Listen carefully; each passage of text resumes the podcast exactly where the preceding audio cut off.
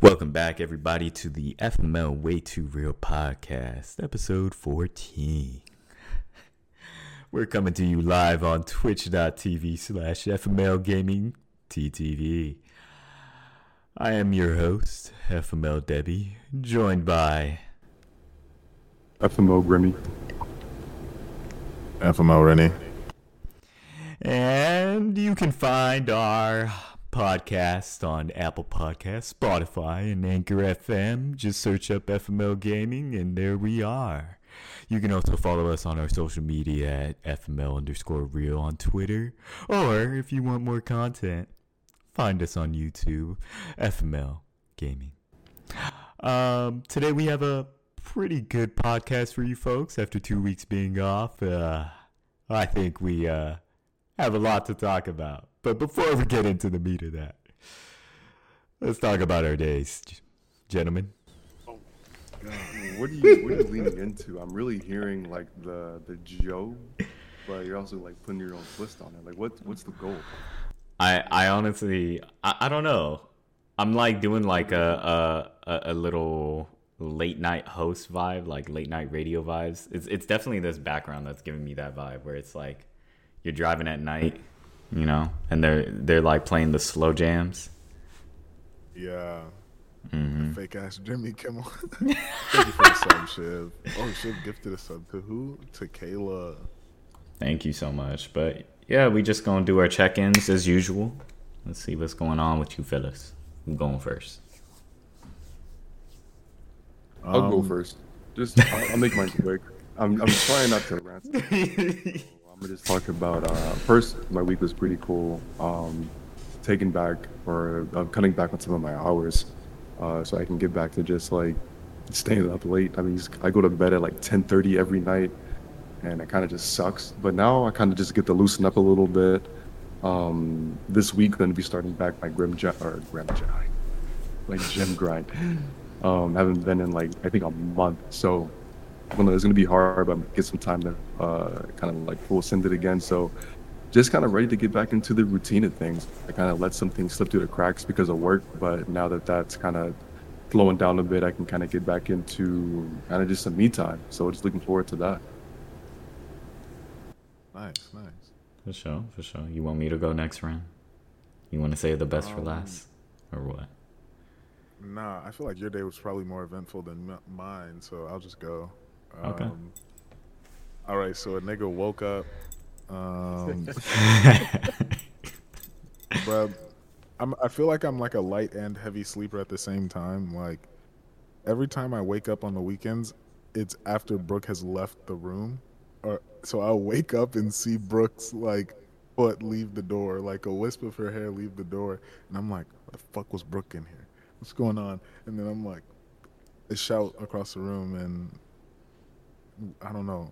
It just we just vibe out from there. But um, yeah, I played some Apex, got to gold, Mm. hit the gym, and me and Brooke, uh, we uh, kind of got the hankering to do a 5K. So we're planning on doing that um, and training up for a 5K in about a month. So that's gonna be fun. For real? You know, came home, woke the neighbors up, and then yeah, we're here. For So, sure. yeah, all in all, day was pretty good. For sure. Okay. Um, today woke up blessed. Bless. Blessed. That- That's all I'm. That's all I'm gonna say. Um, yeah. Woke up and then went to the gym. I did leg day today, so I've been gradually trying to get back into pushing myself more on my gym routines. Like I've been easing myself in, where like I won't do uh, my sets to exhaustion. I'll just do my the sets that I have. Um, I won't add more weight. I'm just trying to get back into that feeling of like needing to push myself further for the next weight. Um, so I did leg day today. I felt really good about today's leg day. Um, did four plates on the um, leg press, which is nothing new to me because I think I can do, I think I can do six. Um, I think I can do six plates, and that's me going. I think three reps. Uh, AJ, nothing new.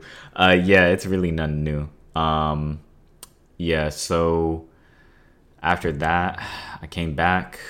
Uh, then as soon as I stepped through the door, Burke had texted me with like trying to play Apex, and I was like, all right, all right, fine. So we played a couple games, um, and after that, went to go pick up my roommate uh, from the airport, and then I had some really good jerk chicken today. Um, I went to this little spot in Dallas, um, and they had some really good jerk chicken. So when y'all pull through, we gonna go there. Um, other than that, uh, chill day. I'm doing laundry right now. Um, and yeah, I, I can't I can't ask for anything more, you know. So Let me uh let me ask you about this gym mhm. stuff. So you Yeah. you, you said how many plates? I did four. Four plates on the on the leg press, right? Yeah, leg press. Like so, like two on each side or four on each side. Four on each side. Four on each side. That's pretty crazy. I ain't gonna lie to you. Yeah, I was just, I was, yeah, and four. four. regular. Like, what do you? That's your regular like load. Nah, that's like what I would say is like closer to my max. Like that's when like I'm actually starting to feel it. Like I'm like Yeah, it. getting to struggle territory.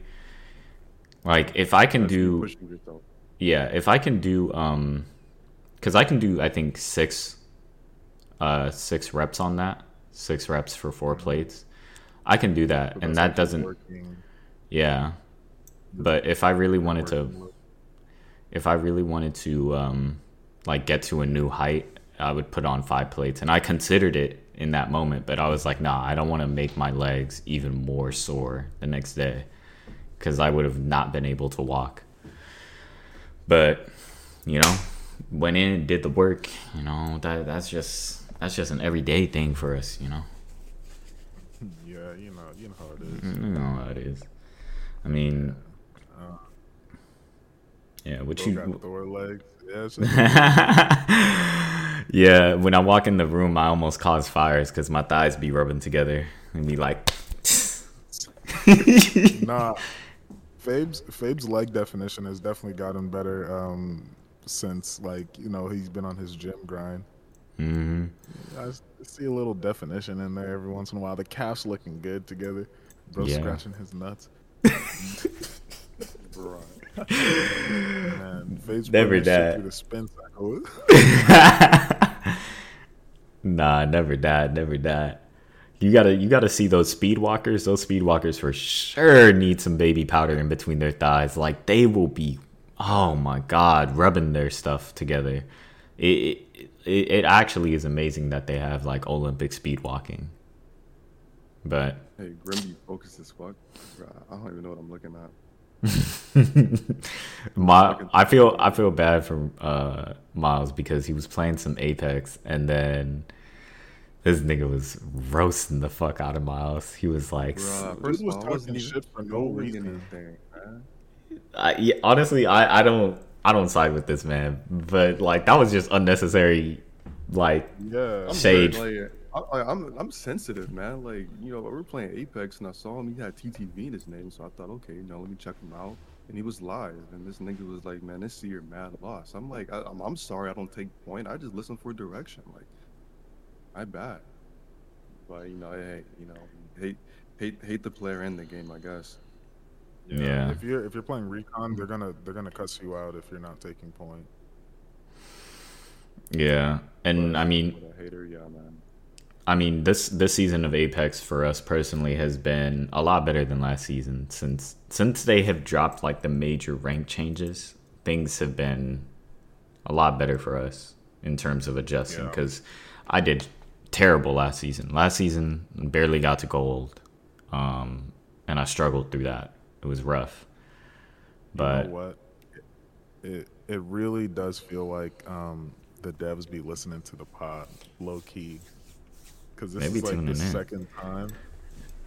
This is the second time that we've like had like an in-depth discussion about Apex, and then the very next patch that comes through, they implement everything that we're talking about. Listen, I'm not overhyping. I'm not trying to overhype the FML podcast or anything, but listen, the proof is in the pudding.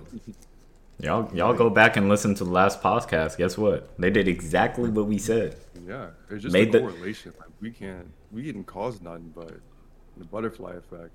Mm. Yeah, maybe maybe we're just saying what the masses are thinking. Like I don't know, because we said what did we say first? We said they need to take D ranking out, and then guess what they did immediately afterwards? They took that shit out. They said yes, FMO. Yes sir, yes sir. Yes, sir. The thing they need to fix right now is the loot. The loot is so bad. I, I Yeah. find the guns that I want, but nothing else. No attachments, no nothing. Nothing else. I always Crazy find the two bad. guns. I'm like, yeah, I'm stacked, but like I got no sight. I don't got no like I got nothing. No shields. No Mhm. ammo. I'm like, what the fuck is going on? There's no health equipment either, bro. Like yeah, I'll just be cowering in the corner, no shield, no nothing.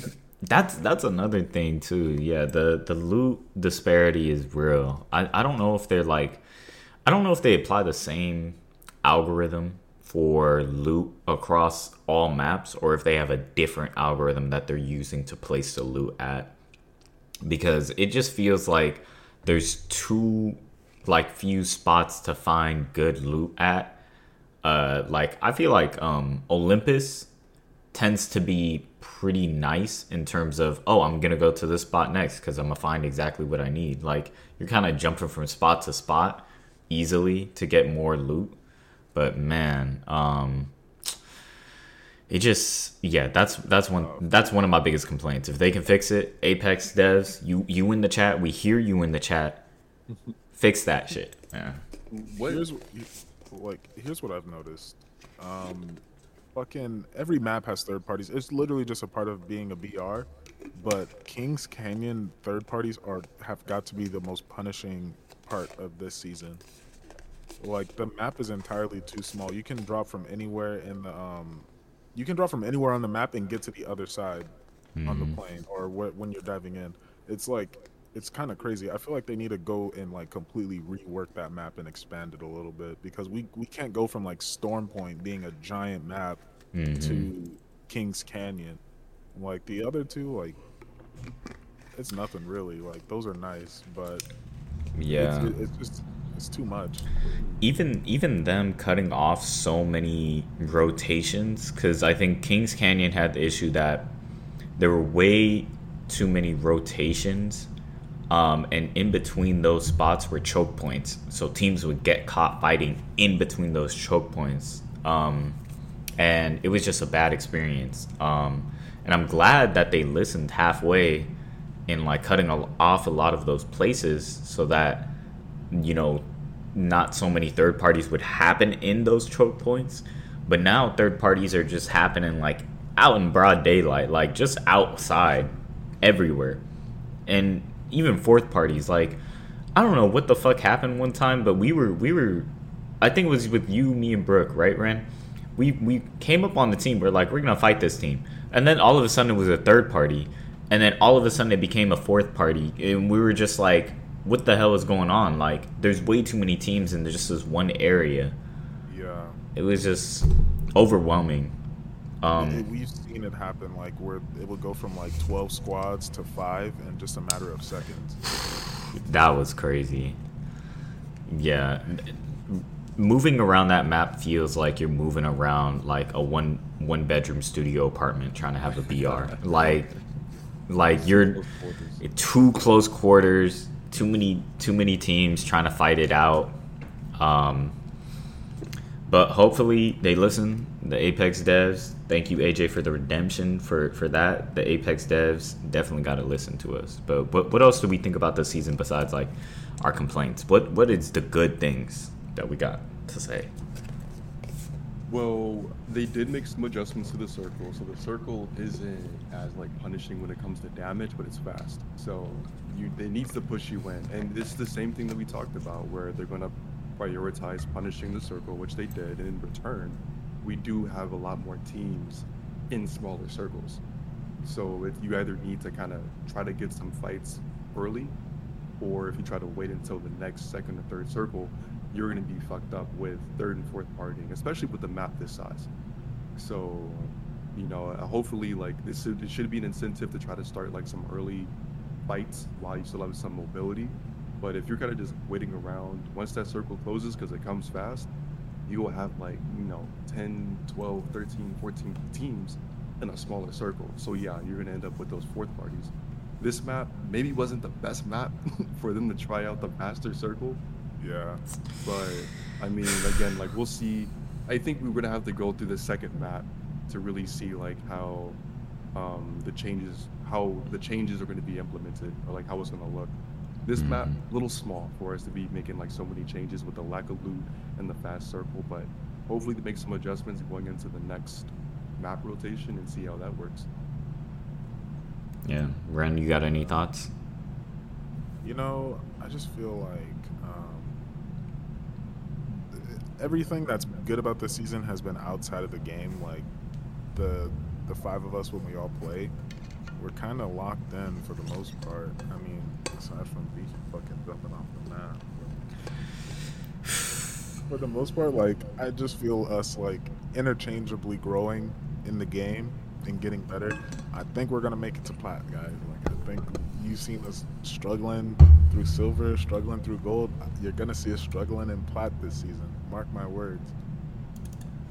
But so far, I fuck with it. I don't fuck with Kings Canyon, and I feel like they need to get like do a massive map rework. But other than that, it's been good. Yeah, definitely. Um, other than other than that, I mean, yeah, there's a, there's not that much good. They tried to improve the rank um, issues with like KP being so low at certain points um, because literally you would be in a silver lobby and still trying to work up like your KP, but no return on any of your kills, any eliminations. So they try to adjust that and fine tune it to be a little bit more nicer.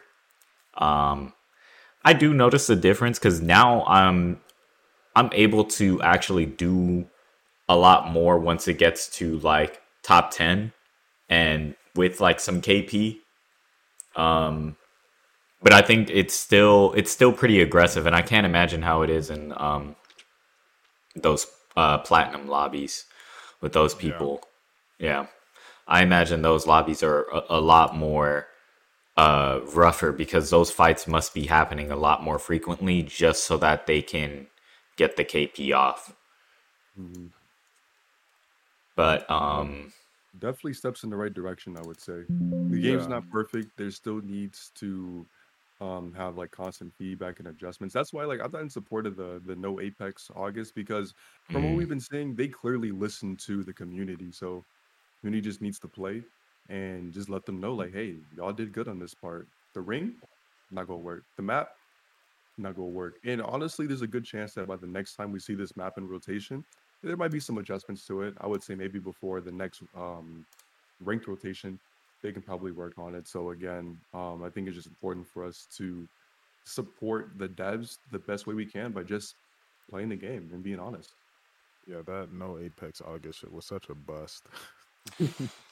yeah, day one August. it, it it just it it just wasn't gonna work. Anytime uh, gamers try to boycott something, it usually doesn't work because guess what? There are people who don't follow the game that much, and they are the casual people of the of the gaming community, uh, of that crowd that plays the game, and they don't care. They just come home, turn on their PS4 or PS5, and just play it. Bro, like they're, they're boycotting the wrong EA game you can't boycott Apex when 2K is sitting right over there. Like that game has been shit since 2016, bro. yeah, too. Yeah, we we've definitely wanted more things for 2K. Like I don't understand how the community can be unified on trying to get that changed, and then they're like mad at Apex when those devs are pretty active in terms of looking at the data and and like giving reason for changes like hey we want to change this because we think like this doesn't serve a purpose anymore like taking out the res the res shields honestly i'm for it because i'm not thinking about that shit any anymore in the back of my head like i'm not thinking if i run into this team can we finish them You know, like does any one of them have a red shield? You know, all three of them niggas could have red shields, and we'd be fucking running around trying to find all three of them to kill them. So especially it's, a third party city, fuck no. Yeah, exactly. Nah, yeah, that that's just that's just too much to think about while you're playing Apex. Um, in that fast paced uh kind of setting. So, but I got a question for you guys. Yeah. Go um, ahead. I saw Itachi jump up in the air, um, do a kamehameha, hit the hit the whoa, and then slingshot away in Fortnite. How how do we feel about Dragon Ball Z being in Fortnite? Uh and another BR. That's an interesting dichotomy. You know, like Apex is so serious; it's very grounded. But Fortnite over here, Fortnite over here, having Travis Scott concerts, um, adding Naruto, LeBron James, Ariana Grande, and now we got DBZ. It's just, it's just too much. Here is the main question that's going to answer this what is the main demographic of Fortnite? There's there's a much younger fan base as a whole compared to like Apex. How many like how many people under the age of 10 are playing Fortnite compared to playing Apex? It's a good question. That is a good question. So you're looking at a lot more aesthetic stuff being prioritized in in Fortnite. There's no 10 year old asking their parents for money so they can buy heirlooms and shit for Apex. That's not happening. They're mm-hmm. asking their parents to spend money on Fortnite skins, and they they they're introducing all the anime stuff because it's it's selling to the crowd. Look look at the anime um, integration in Fortnite compared to Apex. Extremely different. The the Apex one, it's very subtle, very little you know and if you know you know and if you don't you don't but everybody that's all the anime characters in apex everybody pretty much knows them. It's the main four in dragon ball z. You don't have to watch dragon ball z to know who they are. In um, naruto you don't need to watch naruto to know who they are. So it's really like easily digestible. I don't support it but i understand the business aspect of it. Like it, it just pissed me off to see Itachi go through some shit Watched and Itachi redeem his entire character from a backstory that wasn't even from him. Just seeing LeBron James do a Kamehameha and then do the whoa is just it's crazy. Why is crazy. LeBron and Sasuke in the same platform? That's, hey. that's what I don't understand. Yeah, Goku and Travis Scott hitting the fusion dance. That's just fucked. But but who's fucking with that though? Like you know, a lot of the younger the kids, people. So it, it's tailoring towards the demographic. They're just putting shit that that little kids are going to eat up. So AJ, I get it. You fuck with that, AJ? I know AJ be on be on Fortnite religiously. AJ be going dumb on Fortnite. Mm. Had to re-download the app for this. Nah, bless, on, bless, bless. I appreciate you being here, Vision. Bless. And thank you, Vish, for the sub and the kind words from Queen P. Yeah, bless all you guys. We we definitely appreciate everyone that pulls up and supports us. Nah, the the thing with I think that kind of irks me, but also it doesn't, is how mainstream anime is becoming. Like niggas used to get bullied uh, when I was in school, probably even still before that, for liking anime and stuff. And I remember when we were in uh our summer program, me and Ren used to read manga and stuff, and every time I opened the manga pages, bruh, titties everywhere, like titties right there, titties right there, and every like it's just ads that you can't you can't do nothing about, and you know you trying to read isn't where it is today. it wasn't where it is today. you can read it without someone looking over your shoulder and be like, "Hey, bro, what you what you doing, bro? What's up with all the titties?" It's like, damn it.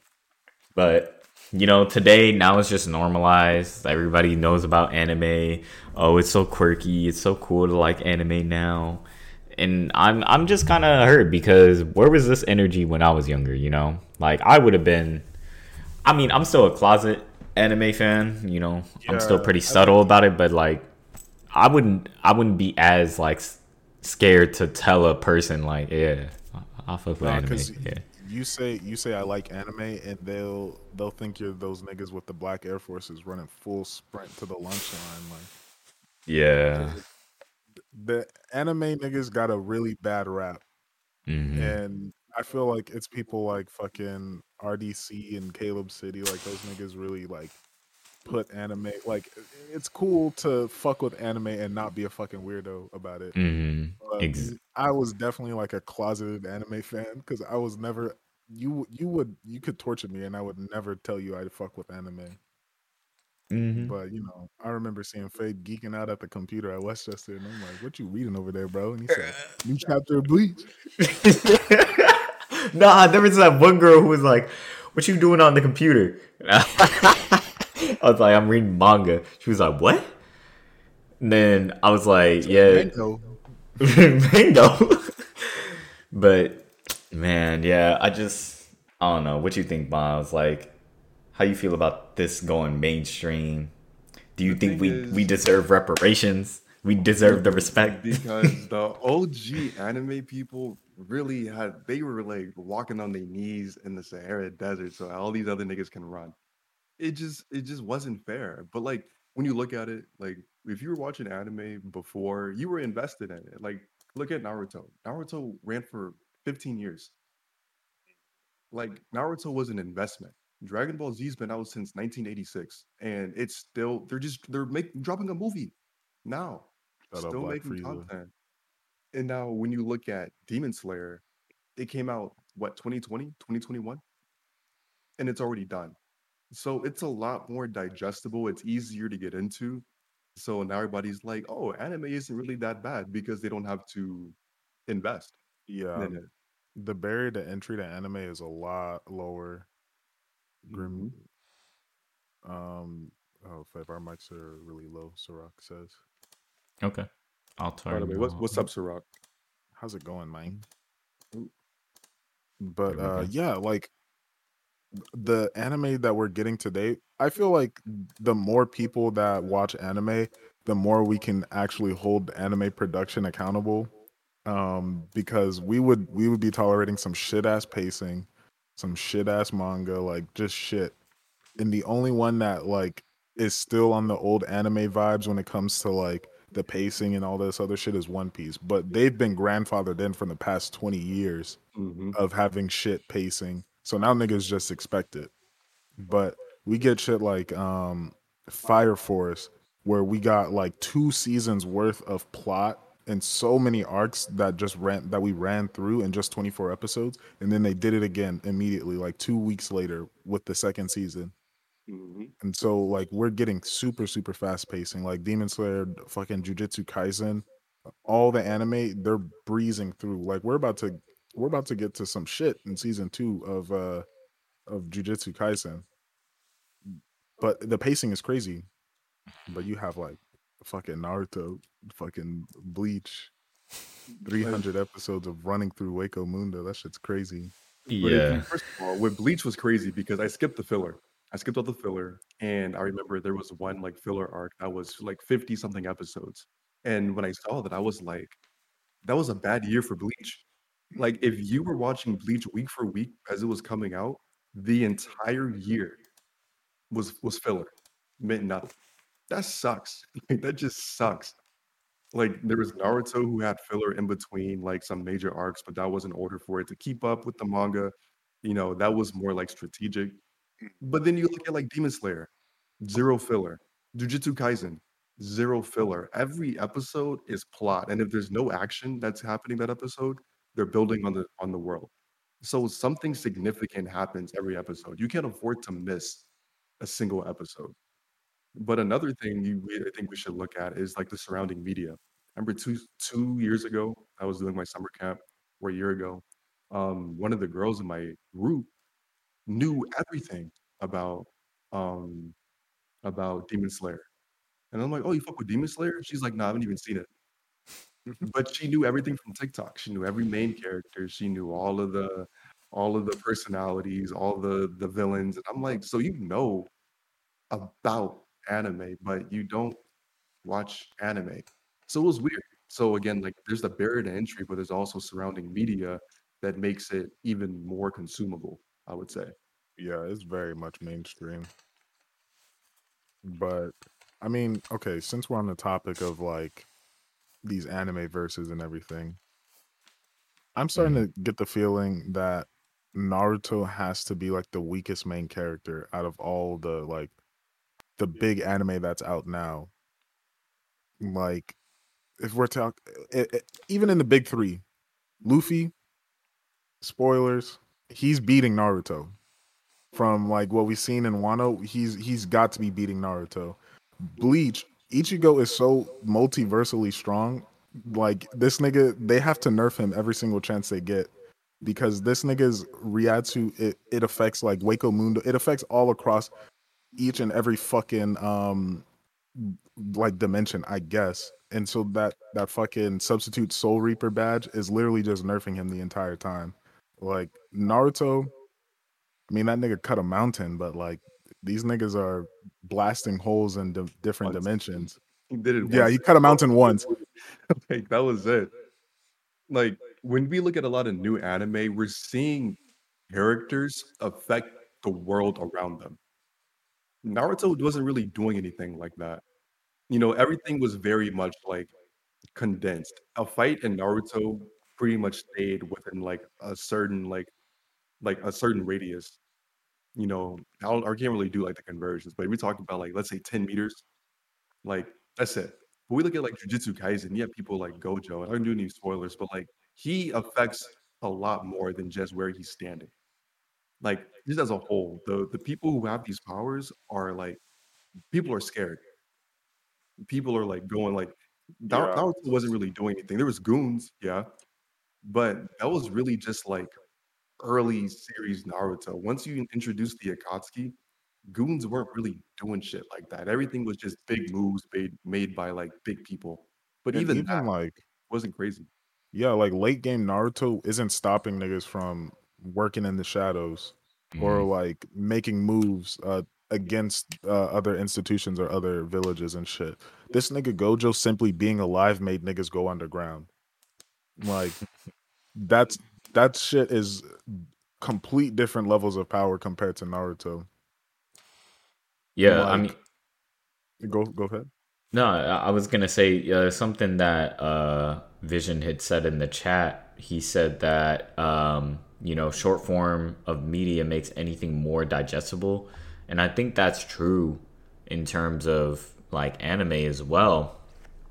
Because, like we were saying, the old anime's pacing complete garbage, you know, and now new forms of anime they're just going through arcs like crazy within 24 episodes.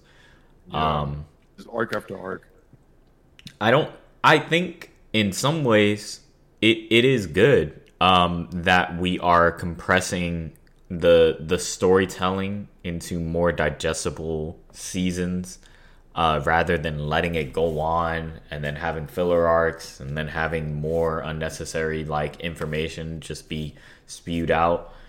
I, I think that makes sense.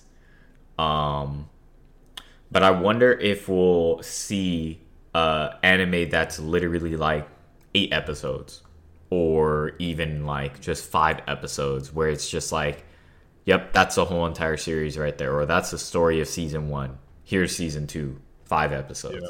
You know and um i don't know if i would want that to be what anime becomes because then it'll become maybe too uh like not enough substance in it you know? Just like, like Capri Sun's like really Capri Sun shit. yeah really capri sun stuff um I, I was watching a whole entire like uh documentary about how um the creators of anime like uh and the manga artists kind of like purposely um make anime to be this very you know fictitious and um more interesting world of like Japanese culture and like things of Japan and I wonder how much they how much they can draw that out, you know, in terms of like getting more people to be interested. especially casual watchers too, because they're just like, oh shit, this is anime and stuff. Like for sure, like let's see how far this can go until like things get repetitive. Like the SAO concept, that SAO concept got really burnt out quick. But how far, you know, how long are we gonna go until we get to the point where it's like, damn, this is shonen, another trope, character who has goals and this, this, and that.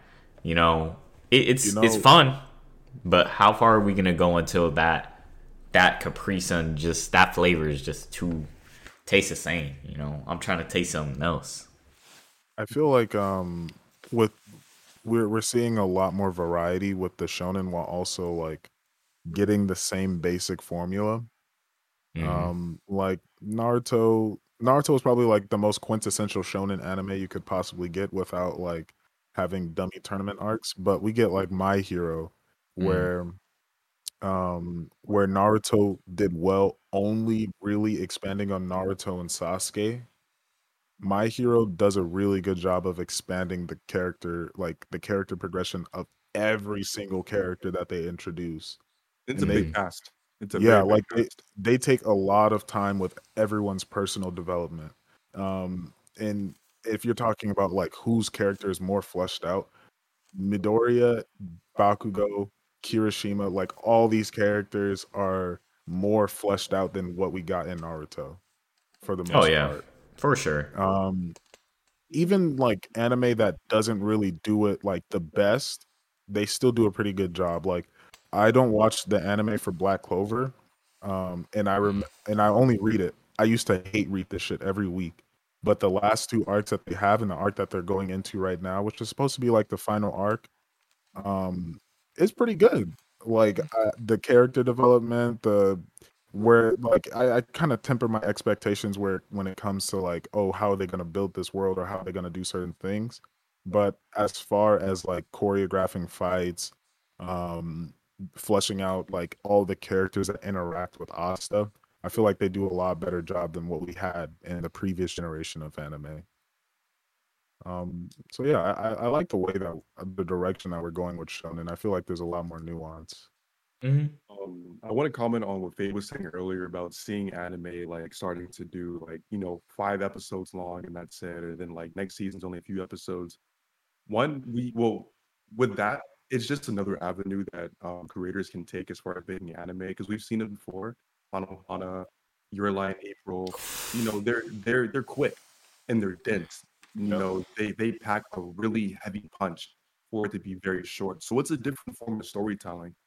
You see, like like again, like you see anime that goes to like 300 episodes or over a thousand chapters. And then you see um like Demon Slayer, which I would say is like relatively short. You know, but still a really good story. So there's different avenues that we can take. I don't think one will ever dominate the other. I just think that it just gives more freedom to see um, what creators want to do as far as how they want to pace their stories. Um, but then the other thing I wanted to top or to mention was another aspect that when it comes to anime being digestible, I think the world building. Look at Demon Slayer. Demon Slayer, very linear if we look at the complexity of the story, it's not complex at all. You have a kid who who's introduced to one problem on episode one, and he tackles that problem straight line through the entire series. So when you and when you make content around it, it's really easy to keep up with it. You can watch a you can watch a TikTok channel that talks mm. about like um, episode reviews. Quick, you can't do that with Jujutsu Kaisen because Jujutsu Kaisen is too dense. Even though it's fast paced, they spend a lot of time diving into the complexity of the world that they live in. So you can't really make fast media with that content because people spend hours.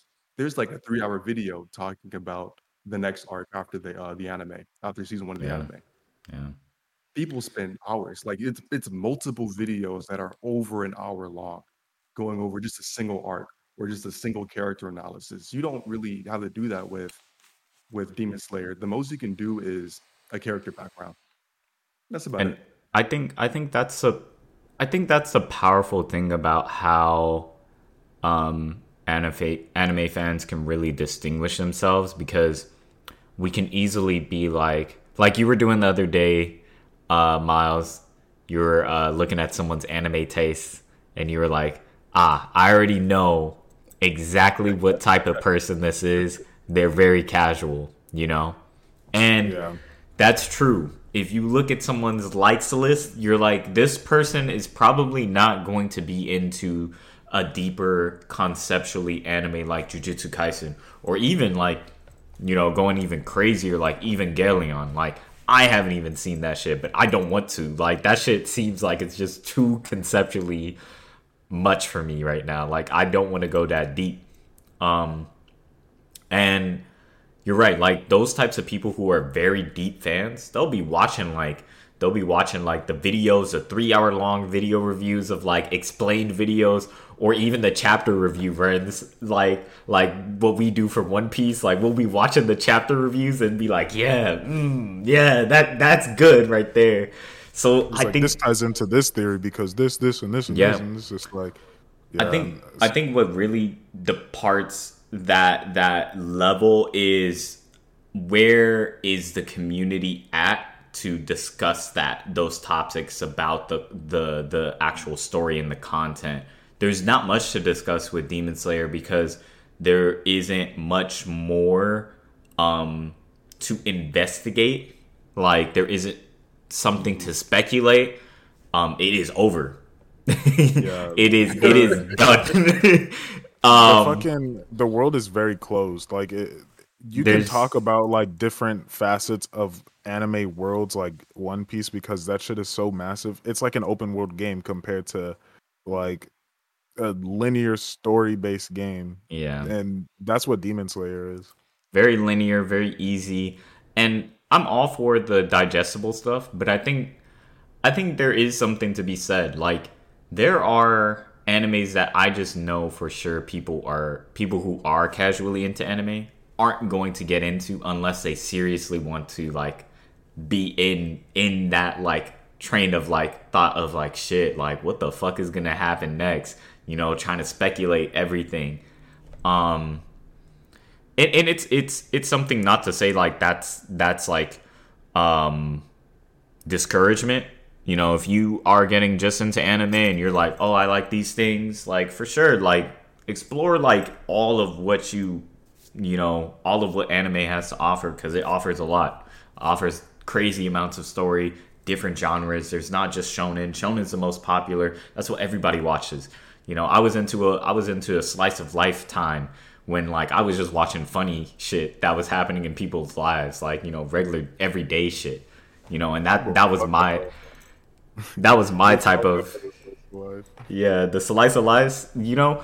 So to those out there who were like, ah, I don't know if I'm ready to get into some bigger, you know, genres, don't go go for something else. Like honestly, show, shonen is overplayed. As hyped as it is, it's overplayed. Get into different genres. There are so many different genres out there. Those artists also deserve some attention too. Shout out those artists who don't make shonen, you know, and make actual pretty uh interesting stories. Um like we had pre we had pre the thing with the the artist one who who was like an artist and trying to navigate his life of art. And then we pre the thing with uh what else? What, what what was that other other one we had pre? I forgot. There was there was a Family. Spy X Family is a is a slice of life, I would say. Not not true shonen, but yeah, slice of life. Like we pre a lot of anime on a, on our on our uh, channel, um, and not all of them are shonen. So that shows you to you know to go out there, explore those different contents of anime because they're they're all really interesting. Um, My So- first non-action anime was uh was Death Note, and it was Mm. crazy. And I, I watched it relatively recently. Like, psychological thriller. yeah, w it was weird to see like that that constant game of chess because it kept Mm. me on my toes. I wasn't waiting for a fight. I was like, damn, what's their next move? You know, like this shit is crazy. Like he's reading them like a fucking book. Like it, it was just really interesting to see, and it was a big. It was it deviated very much compared to like what I would normally watch, like Naruto, Dragon Ball. So to watch, like to to look at um Death Note, I was like, damn, this shit is crazy. It's a different kind of good, but it's still very much good. So it's just like every other show, like that you would watch. There's a bunch of different categories, a bunch of different themes, stories Mhm. to tell. So like just kind of figure out what what you're uh what you're interested in. And what I specifically like about anime is because it's like it's in like it's Japanese. There's a lot more like mythologies, uh, cultural influence, and like ways to tell stories compared to just like regular American media. So it really make you think about some shit. Like I I remember I did a paper in college about Naruto because it was based off of like Indra and Ashura and like real characters and their mythology. So there's always there's always something pretty good to like take away from it if you're looking for something like that. Yeah. Um, do you guys have like a an entry level non shonen anime or manga to recommend for everyone? Anyone that's you know trying to get into something that's non shonen. I would I would say Your Lie in April Ooh, yeah. because I just want to I just want to show them like it's dense. Like this this shit is isn't just for like kids. Like it's go hit you in the chest and just so they can see the potential that anime has to offer. You're like, oh, it's a cartoon, what a big deal, you know. It's not. It's not that. Yeah.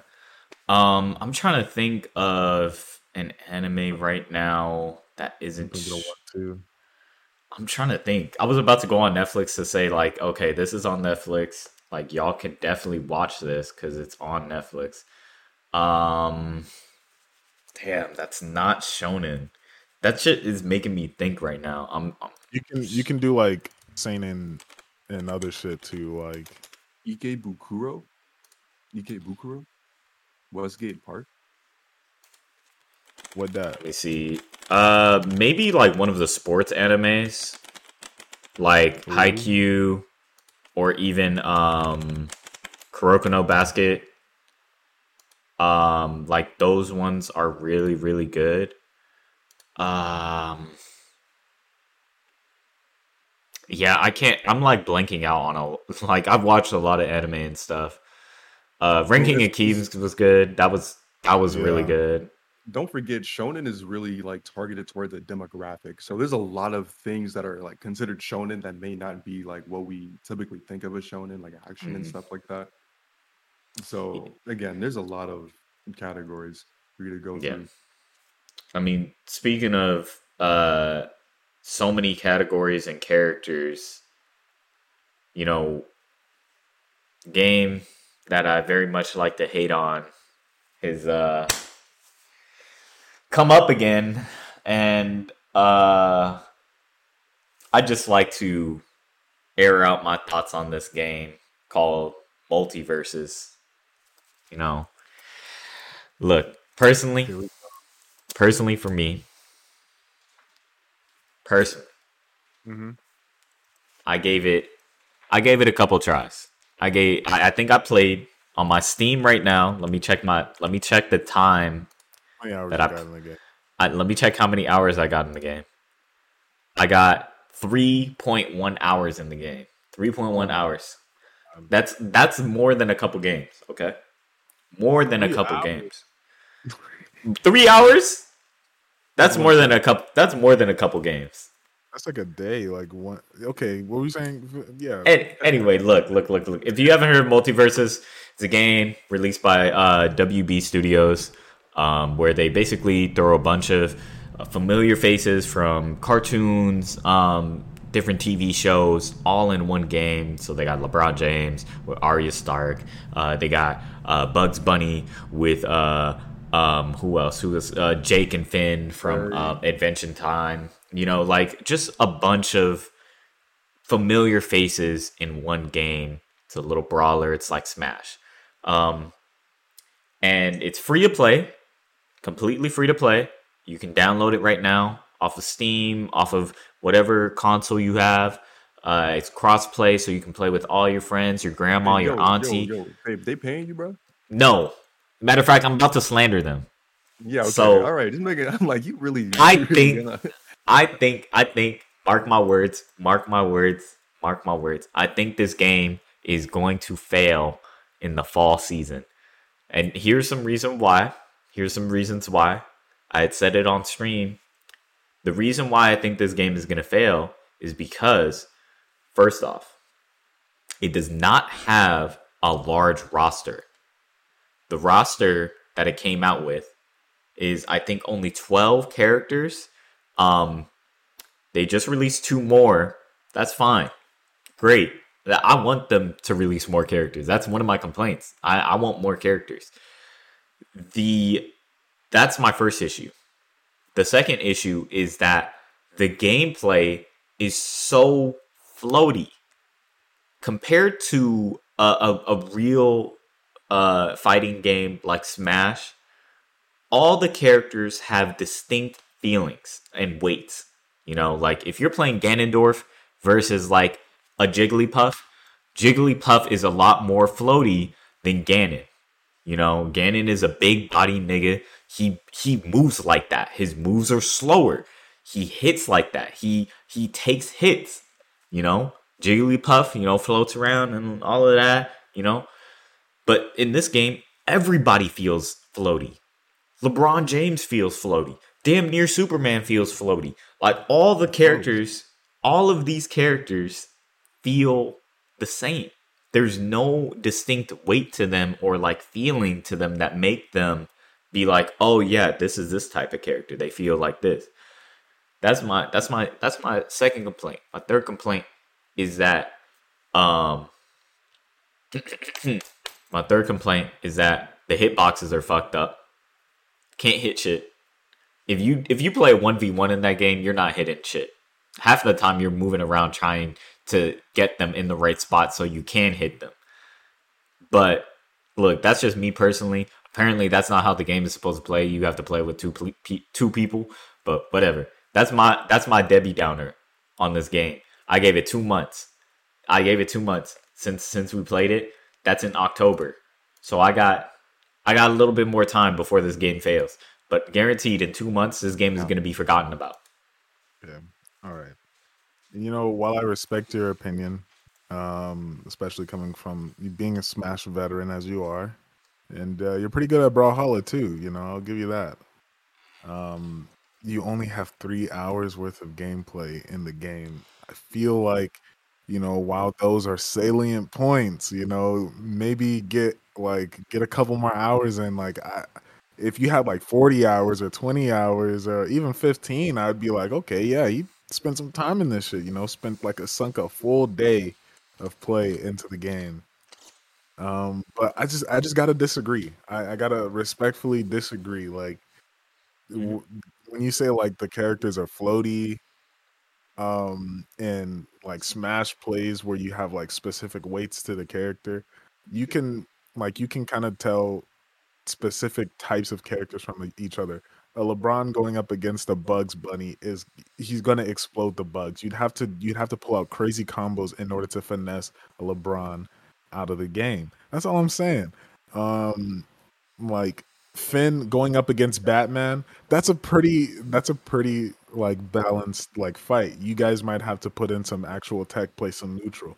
The thing I'm saying here is these are completely different games that you're comparing. You can't play Smash the same way you would play Brawlhalla, right?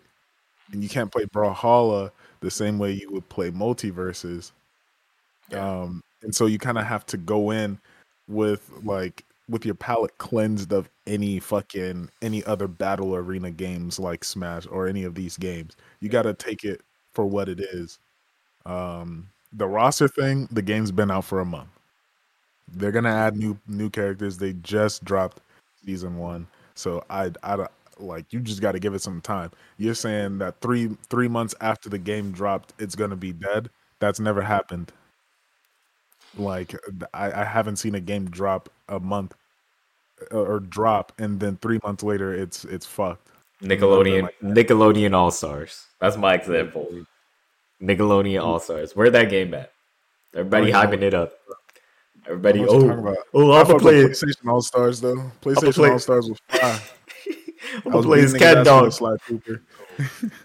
Go ahead, I, I will say my opinion um, about metaverses coming from zero hours of gameplay. I didn't even touch that shit. Um, my biggest gripe with it is literally just two players. I don't play with. I, I'm always in Discord with more than two other people. So Mm. I'm I so looking at just like the play style, and again, this is for me. I always have people to play with. So I'm always looking at Apex because that has minimum or max three people. Call of Duty has four, Valorant has five. So a two-player game and solo games for me just isn't really in my palette. That's just me personally. Um, looking at the roster, I mean, like Ren is right. It's a new game. You got to start somewhere. They probably I don't know what their whole situation is as far as licensing because characters are coming from a bunch of different places from what it looks like. So they probably need to do some things kind of moving around as far as building the roster to begin with. Ren is also right. You can't play it the same way you play other games. But Faye was also right when it comes to like what places are going to hold in the fighter community. Any fighter game like this that you're going up against is going to be compared to Smash because Smash just holds that spot. So there's also to be that comparison, but Ren is right. You gotta kind of have to look at it. You gotta have this separated to a certain degree.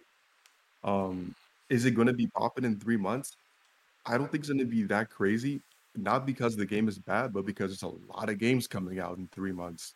Mm. So people are going to be on a lot of other things. So it's really easy for MultiVersus to kind of get swept underneath the rug because a lot of games are just going to be in the rotation. So there's good points made on both sides. Again, this is me. I don't even play the game. I don't even know what the fuck.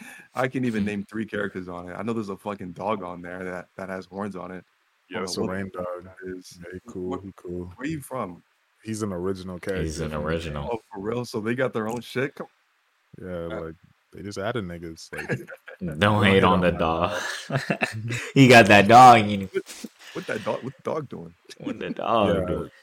So yeah, Mhm. there's there's a lot of reasons why it, it might do well and it might not. But um I see a lot of people playing it. It's probably digestible, it's free. I hear that the skins are stupid expensive for what they are. But Mm. it's the same thing with Valorant. It's a free to play, so they gotta make their money somehow. And Valorant Yeah, skins are I pretty agree. trash for it to be 80 bucks. But you know, we we'll see. It's a new game, so it's too early for the game to really for people to make any like definite decisions on it. I hope it's I'm hoping it's not like a, a buffer game like Splitgate was. Splitgate, um, uh, Knockout City, the roller rink one. Those are games that only Oh, lasted like three months, but they were specifically buffer games. Those games weren't Yeah. meant to be bruh. nothing crazy.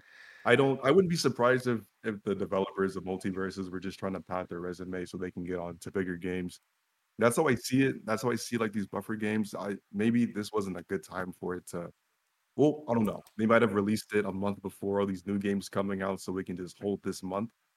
Or if they're making this with the intention of it being like a a long term thing. But at the end of the day, it's a free to play. You can't really hate on a free game. So Yeah. I I, don't think wha- they're gonna go under. Um, they got the fucking Warner Brother machine behind them. guys, That's They'll true. it so work. they got some backing. But does does Warner Bros have like any kind of like placement in video games before Batman. this? they have Batman's. They don't have any fighting games like this. No, no, they have uh Injustice. oh, right. But that's like, yeah, that, yeah, that was supposed to go up against Mortal Kombat, but it never, it never succeeded. I don't know why it never Injustice did. has its, it has a core audience. It's like fucking. It's in the FGCs. Like they have an Evo. Niggas talk about it. Sonic Fox beat the fuck out of niggas in that shit. Like Injustice isn't beating Mortal Kombat from just simply off the off of the uh, the nostalgia. hmm That's it. That's it. But there's niggas that are, are still playing Injustice. Not me, but somebody. Uh, yeah. I, I wanted to uh, e- echo off of what you had said about how limited um, it is in terms of how many players can play. So when we had played it on stream, um, we were trying to do a custom game with Khalil. Shout out Khalil. Um, and when we were trying to set up the custom game, two things happened. One, we kept dropping out. Like people kept dropping out of the custom game just randomly. Um, and then two, um, it was maxed out at four people for a free for all. So we were like, why can't we have more people playing this game? You know, like why aren't there eight, you know, eight people free for alls? Like that would be really funny to play on stream. You know, you, me, Brooke, Vish, like all of us, like playing MultiVersus and just hopping in and just having a free for all. You know, like that's fun. Um, so I hope they maybe down the road make support for like bigger stages and the ability to um you know hop into custom games a lot easier. You know it's early but that's one thing that i would i would come back for. Like those better support for custom games bigger bigger uh bigger games you know bigger player amount. And this is this just goes off the same thing we are talking about with Apex. He's got to listen to the the community. Again, it's an early game. It's a new, so and it's free, so they're not asking for anything from people. Pretty much just go in there and play the game, and hopefully they listen to them. If they're not growing, um, if they're not growing the game tailored towards the people who are trying to play it, it then it'll it will go under. But that's just with every game. But if they listen to the people and saying like, oh, they want you know like um, bigger party sizes or bigger free for all or bigger stages, then they they're going to have to bring that to the table. Because if they don't, then and it's just the same game, how it is now for the next six months, then yeah, it'll most likely go under. But again, that's with every game. mm-hmm. Yeah. I'd like to see them add a ranking system. They right that's to. that's also Yeah. missing too if they want to be like an evo and like more competitive i i'd like to see them add a ranking system um i know that that would make this a lot more a lot less casual and actually have them listen to changes for hitboxes and things like that one thing I feel like that, that that's holding them back from that is because they want to expand the character roster first. Like they're set on getting more characters for the roster. They're not. I would hope that they build up the roster first, get it to a certain point when they're like comfortable, and then open up the ranking and start making tweaks to the fighting system. Because I I know for sure everybody that I have seen has said that this fighting system feels weird uh, at least the hit detection. Like it just does not feel right um, compared to like any other fighting game. Yo, you know what game has a, a crazy big roster that I just don't even like think about? Mm. Valorant. And I feel like it just it just came out of nowhere. But I just remember like last time we went in and we were in the agent Yeah. selection, I'm like, there's a lot of people. hmm Like like if you have teams of five, like both teams can pick completely different people and have 10 individual players on a map and still have leftover to pick from. Yeah, Now I remember what they were still just like dropping characters. I think they're gonna it- drop TDM. They're they're planning on TDM? Yeah they're planning on make a making a TDM for Valorant. Because there's no TDM mode. Like deathmatch is the only mode where it's like, oh, everybody just shoots for everybody. Oh, But now they're making a actual mode where it's actual team deathmatch, where it's like, okay, the objective it's isn't a- plant to get it's kills. Because right yeah. now it's just S and D yeah, technically. yeah, Okay. yeah, Honestly, I'd be okay with that. That'd be pretty cool. Yeah. And Yeah. again, you know, like this is just what we're talking about, adding new game modes and trying to expand the game and listening to the audience. I don't know if people were really looking for TDM like that, but Mm. honestly, it'd be pretty cool. I'd be, It'd be a I'd nice like to see warm-up. it. hmm hmm I Yeah. um may uh, maybe after this fucking this next season of Apex, we might revisit Valorant. But we've been on a we've been on the Apex kick these last couple couple months, low key. Yeah. So- we I don't know when we're gonna touch Valorant seriously again. We almost We- made it to silver this past act too. I know. I'm still bronze one. Like I can still touch silver. Like I think who who else is bronze one on on our Rick is a team? game a game away. Yeah. um, from silver. I think you're a couple games away. Um, Yeah. Shit, I'm fucking bronze, like two or something. Like fuck Valo. I'm, Yeah, still, like I'm, that. I'm still, I'm still, I'm still. You're silver. Yes, sir.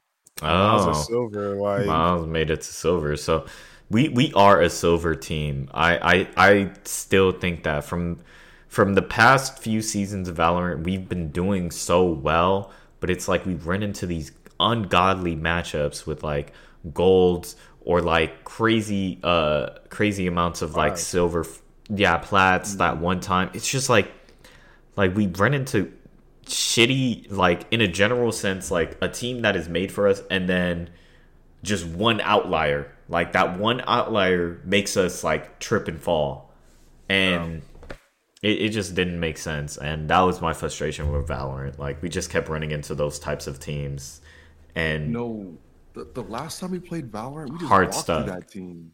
Dude, oh yeah, I don't know if it was just us playing Apex for so like so much, or um, or we just came across a bad team. We just stomped them, and I wasn't satisfied at all. I, Yeah. I didn't even feel like that was a win. So I'm That- curious to see us go into Valorant after playing so much Apex, because Apex, it's high stress. I'd be, I'd be stressed the fuck out. I'm like third parties. I got all this shit that's happening. We got so many abilities popping off. We got the ring closing, but Valorant is like just go in and just win your ones, just to get the headshot and get out. And Yeah. that's what we did the last game. So I'm curious to see how well we would do moving into it. I feel like we have better communications now because we've had to interact and talk with each other in high stress situations. Now with Valorant, you just got to walk into the site, get your picks, and get out. Yeah. I don't know, man. I like the I feel like we've only gotten better. Like we've played against bronze players so much like we kind of know exactly how to go in and play these like fucking competitive games. Now we just got to start going up against silvers. We've been we've been seeing a couple silvers in our in our lobby, so like we're starting to pick up on the little sauce and everything. You gonna see us in gold for sure. Like man, maybe a season or two. No, maybe a season maybe or two. They they be dropping. Uh, so they they dropped a new map. If you don't play Valorant, they they drop maps and they drop characters as well. Sometimes we'll just get a map and no new character, uh, which changes up the whole entire flow of the game. Um, so they dropped the new map Pearl. Um, we played on the map a couple times, a couple ranked games, a couple regular uh, pub games, and I think my thoughts on it personally, I like the map a lot better than uh, Fractured and Breeze. It's a lot more easier to navigate and anticipate things. Um, but this map isn't easy because you, there's just so many uh, angles that you have to anticipate for, um, especially like when you're pulling out of a site. You know, you you got to anticipate at least three or four angles where where someone could be shooting you from. So, Pearl, Pearl is definitely interesting. It's easier to attack, that's for sure.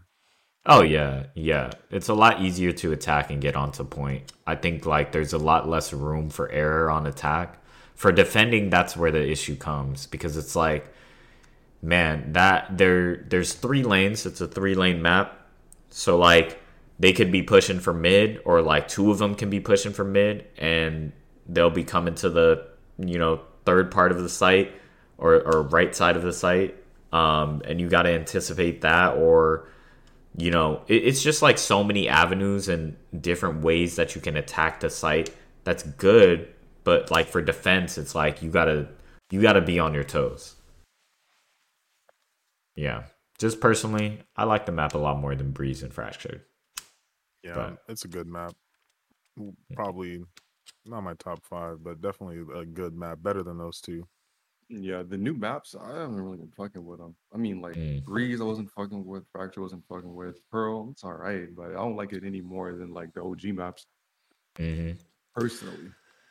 If they were to introduce a character, a new character, I would want to see another support character. I'm tired of seeing these overly aggressive, attacky characters or sentinels. Like we need another support character. I feel like, um, because, because, Sentinel? Huh? Sentinel? Is, isn't that Sentinel? Yeah, Nah. he, he's uh, initiator. Wait, is is sentinel more of a support? Yeah, Sen- like, uh, is, is Sage. Sage, Sage is a sentinel. Okay. Yeah. Yeah. I I feel okay then. Um, because Chamber doesn't feel like a sentinel then. Yeah, Or he's like- an initiator, and Fade is an initiator too. Yeah. Chambers an- is a Sentinel. Cham- Chamber is Oh, a sentinel. Oh yeah. yeah, he is. I mean But peop- KO. My bad. People play him Mhm. like uh, an initiator on attacking because if his uh that teleport, he'll go in, take that first shot, and get out. hmm Yeah. I, I just want I just want another character that can actually like either heal or like support people a lot better. Like if if there's a character that could, for example, switch locations with you, like if you're in a bad cut and like you're getting pinned down by a lot of people, you know, it would be interesting to see if there was a character like that could either switch places with you or uh, pull you out of that place to them. You sound like you uh, you talking about like a Muriel from uh yeah. Just kind of pull you out of a pinch. Come mm-hmm. teleports to them, give them shields and stuff, and then and yeah, it, it, it just feel I, I feel like that's a role that could be expanded on at least in my opinion, because Valorant feels like there's just too many people that uh, are overly aggressive. Like, oh, this person can teleport and like also has a sniper pistol. It's like, why? Why are there? Why are all the roles seemingly the same? Like everybody has this nope. weird samey kind of role of of I the think, play. I think they do that because if they make characters that are like they're trying to maintain like relative like a relatively like neutral utility because if you do something that's like if you introduce a character that has like way out their abilities it's going to change how the game is played mm-hmm. so they'll introduce someone that is very much like a sentinel like mm-hmm. the sentinel is going to be a sentinel and have the utility of a sentinel mm-hmm. that's it that's just like how you play chamber chamber has a little bit more mobility and can hold down a site by himself because of the different angles mm-hmm. but you mm-hmm. can't 1v3 1v4 uh, with a chamber just off of abilities you know so that that's the trade-off and that's not the trade-off of playing um chamber himself but that's just the trade-off of playing a sentinel same mm-hmm. thing with like with sage um kj chamber like you're you're not going to get that that that push because that's just not what the role allows for and if they introduce a sentinel that has more mobility then it's going to really change how the game is going to play significantly because mm. all the characters are pretty much exist within their own bubble. So it they would have to look at like how they want to adjust because like every time they drop a character, it changes how people are going to have to respond to that. Yeah. And how they're going to play. So it doesn't change not only how you play, but how your mm. team plays around you and then how the other team plays against you. Mm-hmm. So a mm-hmm. lot of things to consider, I would say, when introducing a character like that. And you know, every time they drop a character, the first they'll drop a character on patch note 6.0 and 6.01, they're getting nerfed every time. Yeah. They're trying to figure out what that's gonna look like. Man. The nerf that Vantage is about to get this next patch is gonna be crazy. Vantage? Oh yeah, for Apex, yes. Yes. That mm-hmm. going to be that's gonna be crazy. Um I mean, how we feeling about this Val topic. We ready to let this train leave the station? Yeah, we don't play Val enough for us to really shit on the yeah. game right now. Val's mm. cool. I All know. Oh, Chamber just got that big ass nerf, so wasn't oh, really. Yeah. yeah, fuck, fuck Chamber, man. Good luck, Fabe, going into our next game. man, we'll I mean, we we played our. Probably go back to Reyna. That was easy.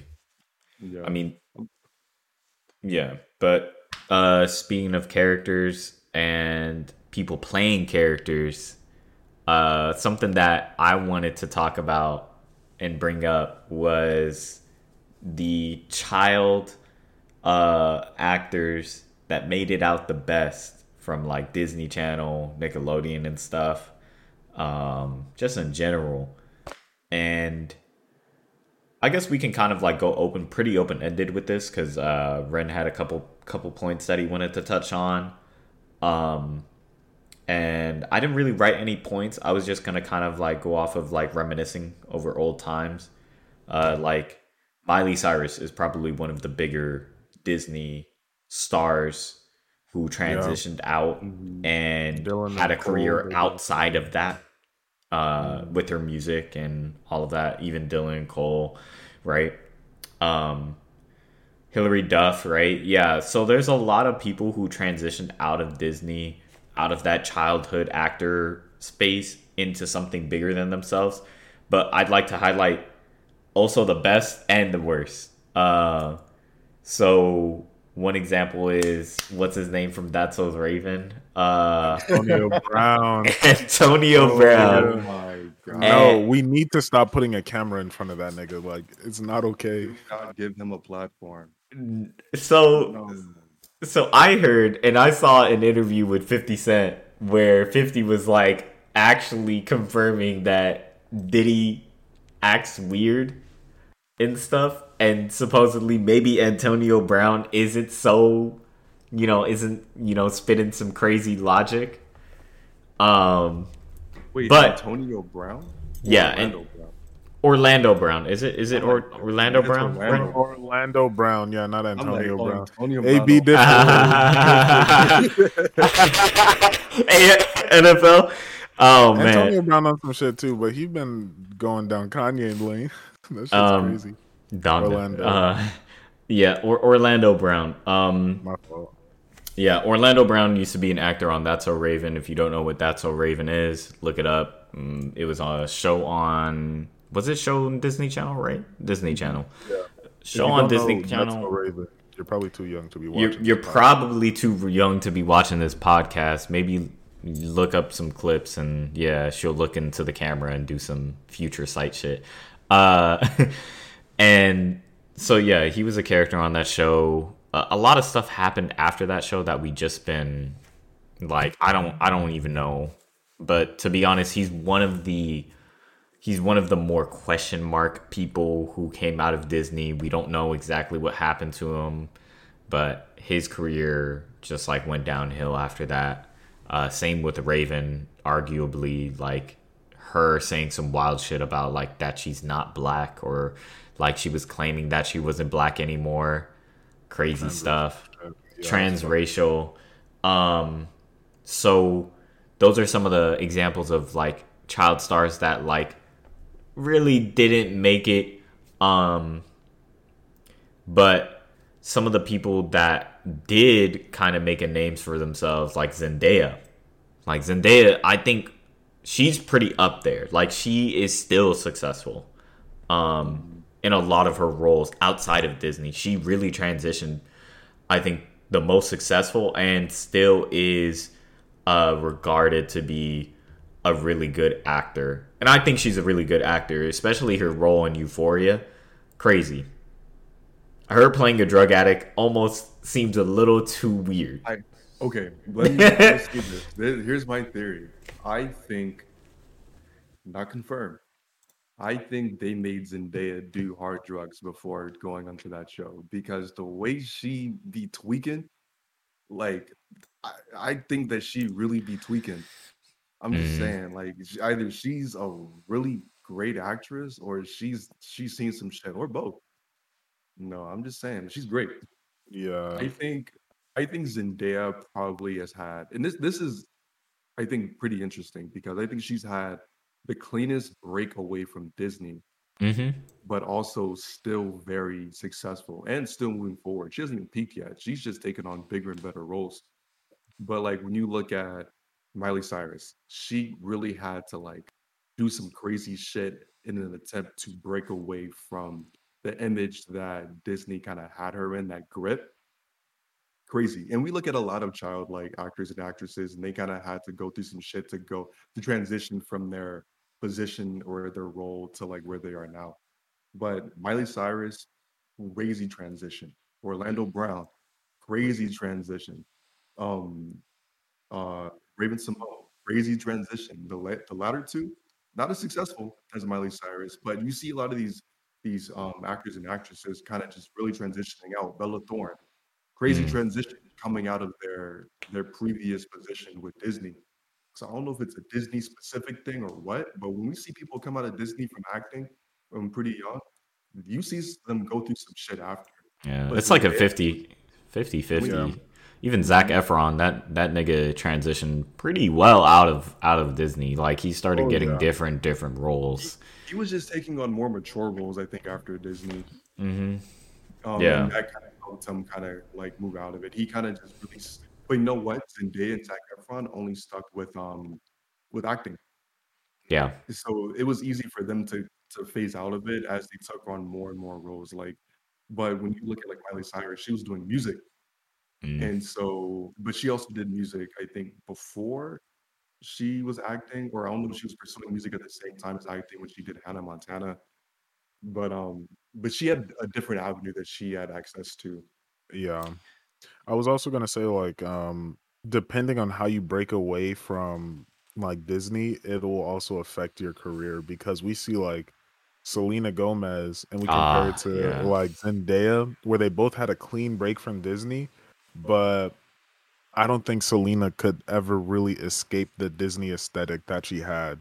And so it never really put her past Disney.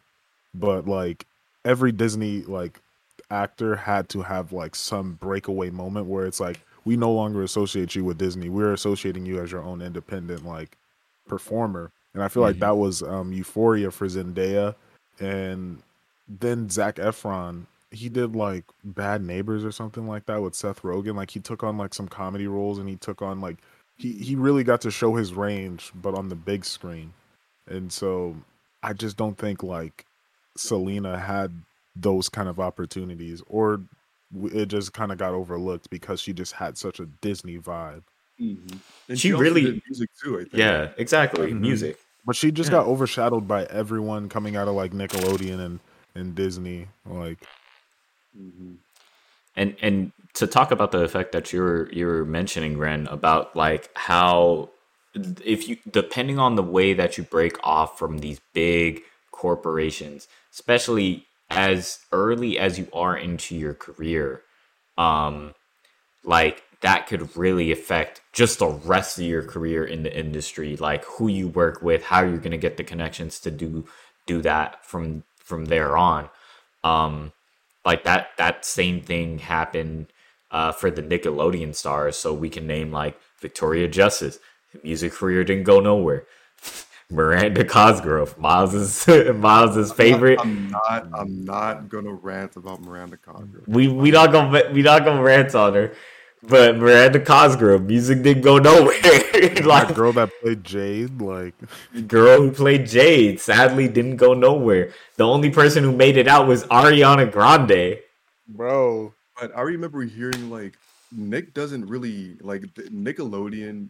They were trying to um like turn these artists or these these actors and actresses into like music artists. I think, um, and it just was a failed experiment because you look at a lot of them. A lot of them were um were started off on Nick and tried to go into music. You look at yeah, like Miranda Cosgrove. She had nothing to do with music beforehand, but transitioned into music. A lot of the people from Victorious were that was based around music, but they all started off as actors and actresses and tried to transition into music, and only one came out of that. They were all Mm. good. Victoria Victoria Justice was the the main character Yeah, did make it. So I don't. I think Nick was trying to send, like they were trying to make a platform for them to create artists, but I don't think they were really providing any resources for them to actually full send it. I think they yeah. kind of just gave them their exposure and then just let them But- go. the priorities at Nick were definitely fucked up, especially when it came to these like ch- they Mm. they had an uh, an abundance of child actors and we haven't I don't think we've we don't hear a lot of shit, but there's just a lot of like shit that can be inferred. Like have you guys seen those videos of like Dan Schneider being like weird or having like a foot fetish? Yeah, there was the video of Jennette McCurdy. I think it was her birthday, and Dan Schneider was like right on her shoulder, like giving, like holding her shoulders behind her. Yeah. And I think she was like visibly uncomfortable.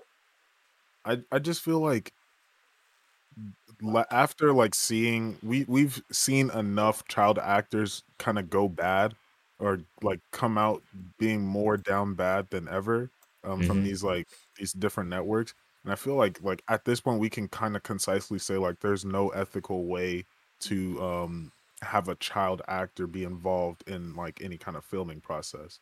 I mean, we'll see what happens to the the Stranger Things kids, but I also think like they're, they're just back then there just wasn't any kind of regulation like they were doing and saying anything in front of like these people that are underage and like um and Jennette McCurdy's uh, like new book um is titled Glad My Mom Died.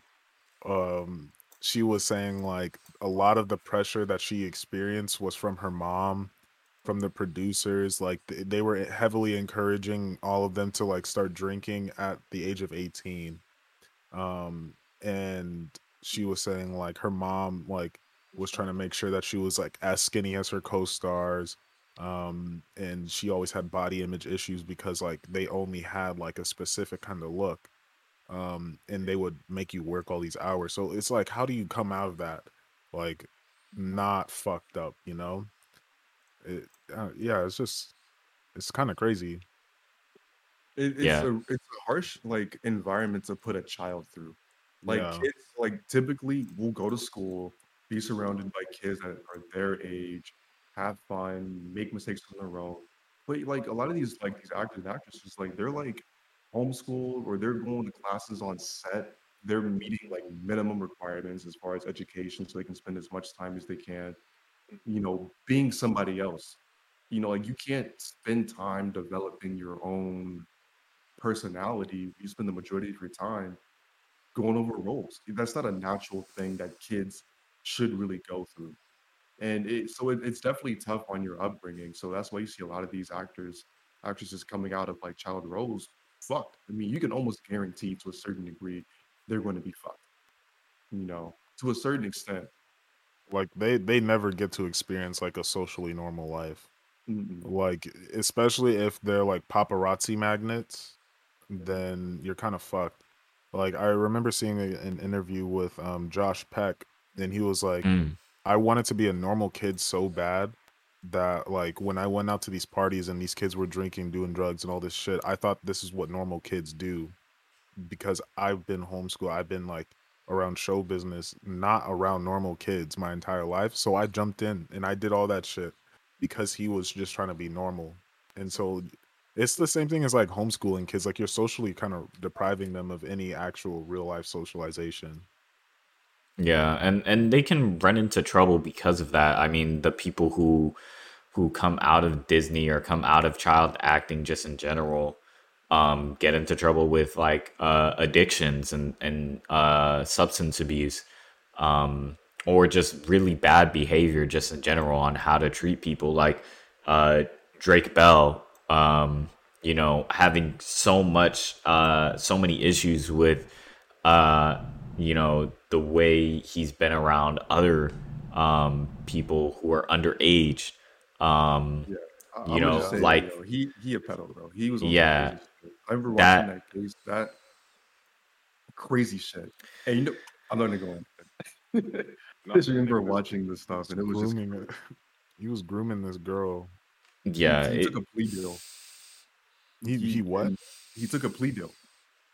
What was the Oh, deal That's right. It was like a sweetheart, like a slap on the wrist type shit. Like, yeah His there was basically his lawyers were just kind of went through the evidence and was like, look, our best options for you is plead guilty and just walk out of this. Like just do your time and walk out.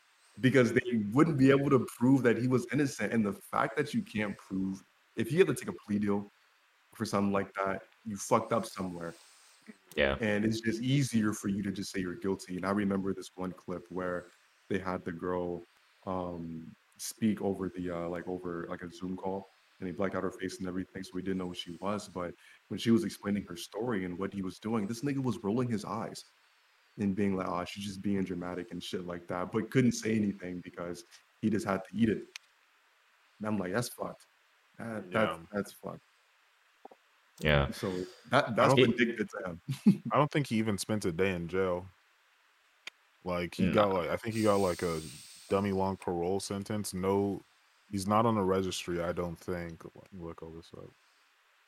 Yeah, while you're looking that up, the the red flag about Drake Bell is also that uh, even Josh Peck like didn't even invite him to his own wedding, and it became a big thing, and they made videos and stuff, and that's how Josh Peck started popping up on YouTube again, and he eventually started a YouTube channel off of that like uh, uh, surface drama and stuff. I guess his YouTube was already started, maybe like he started posting more often because of it, but um them sitting down and talking like you could tell like Josh Peck doesn't really fuck with Drake Bell like that. Like they they work together but like you could tell like their dynamic was just like Drake being like that that person who always like was causing trouble for for Josh Peck. like They were strictly co-stars. They were Yeah. the same show.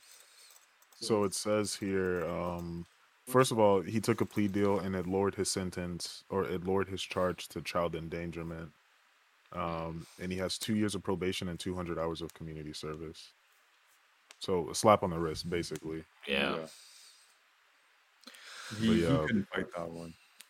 I feel like I feel like uh, Josh had to have known something was weird about him. That's why he didn't want to have him like be associated with him at all. Yeah, Yeah. I, I wouldn't remember, either. Like, I think it was David Dobrik or someone brought them together. I think it was David Dobrik. I think yeah, it was David Dobrik. It was not. It was not. It was not a good video because Yeah. addressed things about like him not getting invited to the wedding, and I'm pretty sure Drake did that so he can get his face on the camera again because that nigga wasn't doing nothing. Yeah, he was he had such a weird life and career after after Nickelodeon. Like he ended up being a big star in Mexico and then he tried to like challenge like one of the biggest uh uh like artists in Mexico and people just weren't fucking with him like that. And he got pissed and then just left. Or like I think he got in trouble for more shit there and then just left Mexico. It's I just like heard uh I, I heard like some kid like did a make a wish and wanted to meet Drake and they got Drake Bell instead of Drake. Like Aubrey Drake. Uh, I would have been so disappointed. I would have been like, "Who the fuck are you, Drake? Drake?" Man. Oh, that's cold. But Nah. anyways, looking at like the Nickelodeon um music stars that were trying to come out, we're looking at people like Big Time Rush. Oh, And they were popping for their their time, man. but their Mhm. show was also based around their music. I, I, I honestly, I fuck with Big Time Rush when it was out. I, that was cool. I'm like, yeah, now shouldn't be like, damn, you know, I wish I was at a, at a little little motherfucking uh school where like they paid for my housing and I was just all the shawties were just always around, pool parties and stuff. No fuck class. Come on, let's go with the let's go with the hot tub. You know, but you had them, then you had Victoria Justice, you had the Naked Brothers band. they started off a lot younger, but again, their show was based around music. That was a weird time. That was a really Drake, weird time. who- his his um his music was a little bit separated from like his acting role. Same thing with Miranda Cosgrove, it was separated. And then you had our Ariana Grande, who was on Victorious with some other people, where the show was like their platform for their music. But out of all these people, you know, Ariana Grande was the only one. That was just to name a few. But again, I don't really know what steps she took after leaving Nick to push forward her music career. But she was good. I think she's the best singer out of all the people that we've seen singing coming from Nick. Mhm. Yeah. So just I remember talent. that episode where she sang for the first time, and I was like, hey, "Yo, what the fuck? Yo, cat! I thought she was just stupid, but she been singing." You know, Oh. you know what made me realize why Disney was so successful with uh, the music stuff? It's because they had the Disney fucking radio, and that Oh, shit was yeah. popping. And and they would have new people show up on the Disney radio all the time, like new artists, like all these actors who just so happen to make music and all this stuff. They would be on the Disney radio, and I bet I bet Miley Cyrus, Selena Gomez, they living off that Disney radio. Cause there's so many people who are still replaying them songs. Like I'd be replaying fucking Selena Gomez's song. It's like a what, what, what what's that song? What's that song? Uh uh uh uh uh you, you know that song? listening to it I was the just thinking about it. Uh She she was talking about like I, I needed to lose you to find myself and shit like something that. like that. Something like that. But Oh, you know, man, Disney had such a big infrastructure already set up for the music. Nickelodeon didn't. Like you can't you can't listen to any of the songs from Victorious without having to go through a bunch of hoops, probably. You know? Um which is unfortunate. Like I feel like they could have capitalized on that and had the same success as Disney because Victorious had some good songs. they had a lot of good remixes too to popular songs. So I would have been down for it. That would have been my kids' bop. But unfortunate. And and also, you know, all the Disney movies and the animated movies typically have songs. So you can't watch a Disney movie without having a song. Like if if they don't have a song in the movie, that means they're gonna lose money. That that's just easy. Like they have that equation worked out. Music and Disney just can't be separated. Yeah, they they really kept everything in house. Yeah. They You know smart for that. If you look up Ariana Grande, she's um labeled as an American singer. Look up Victoria Justice, she's just an American actress. Didn't make it. What what happens if you look up Miranda Cosgrove?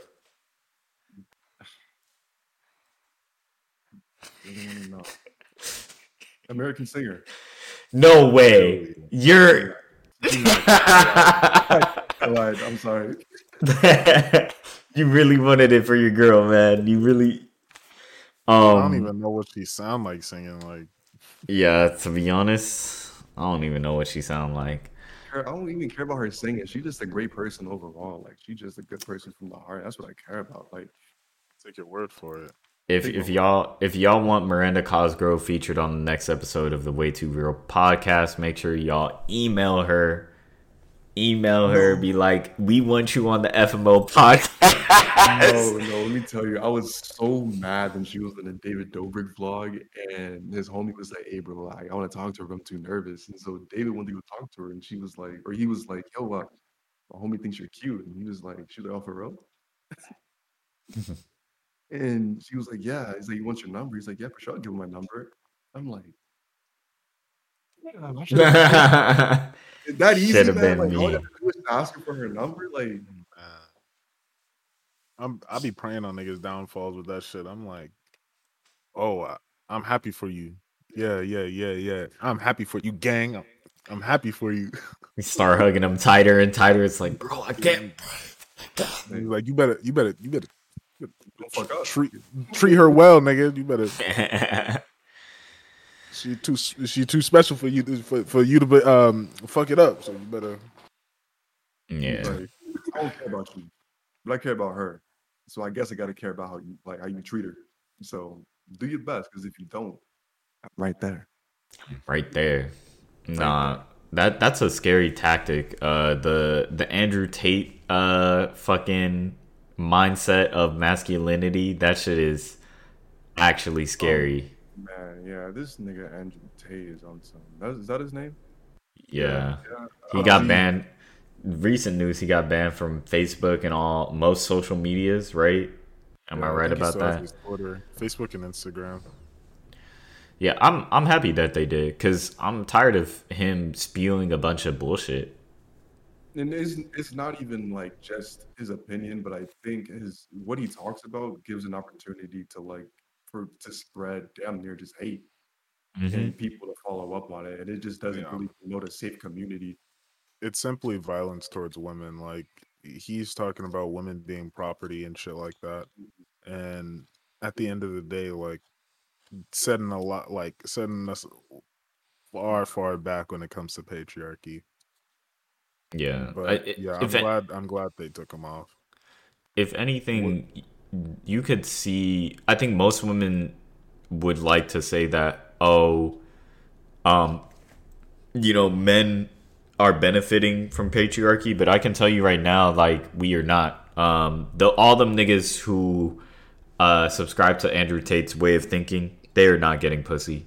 They are suffering. they they will not get any pussy. They are not they are not succeeding in life with that way of thought. And if you subscribe to Andrew Tate or any any of that way of like treating women, just treating a person in general, like you got to think like what what makes you so entitled to think that you could treat someone lesser than yourself because you're a different gender or even a different race like come on like keep it keep it to the practical not to any like higher thinking like at the end of the day you know we're we're all human we only were granted one life you know So what you do now and what you say now, you gotta you gotta really think about that shit.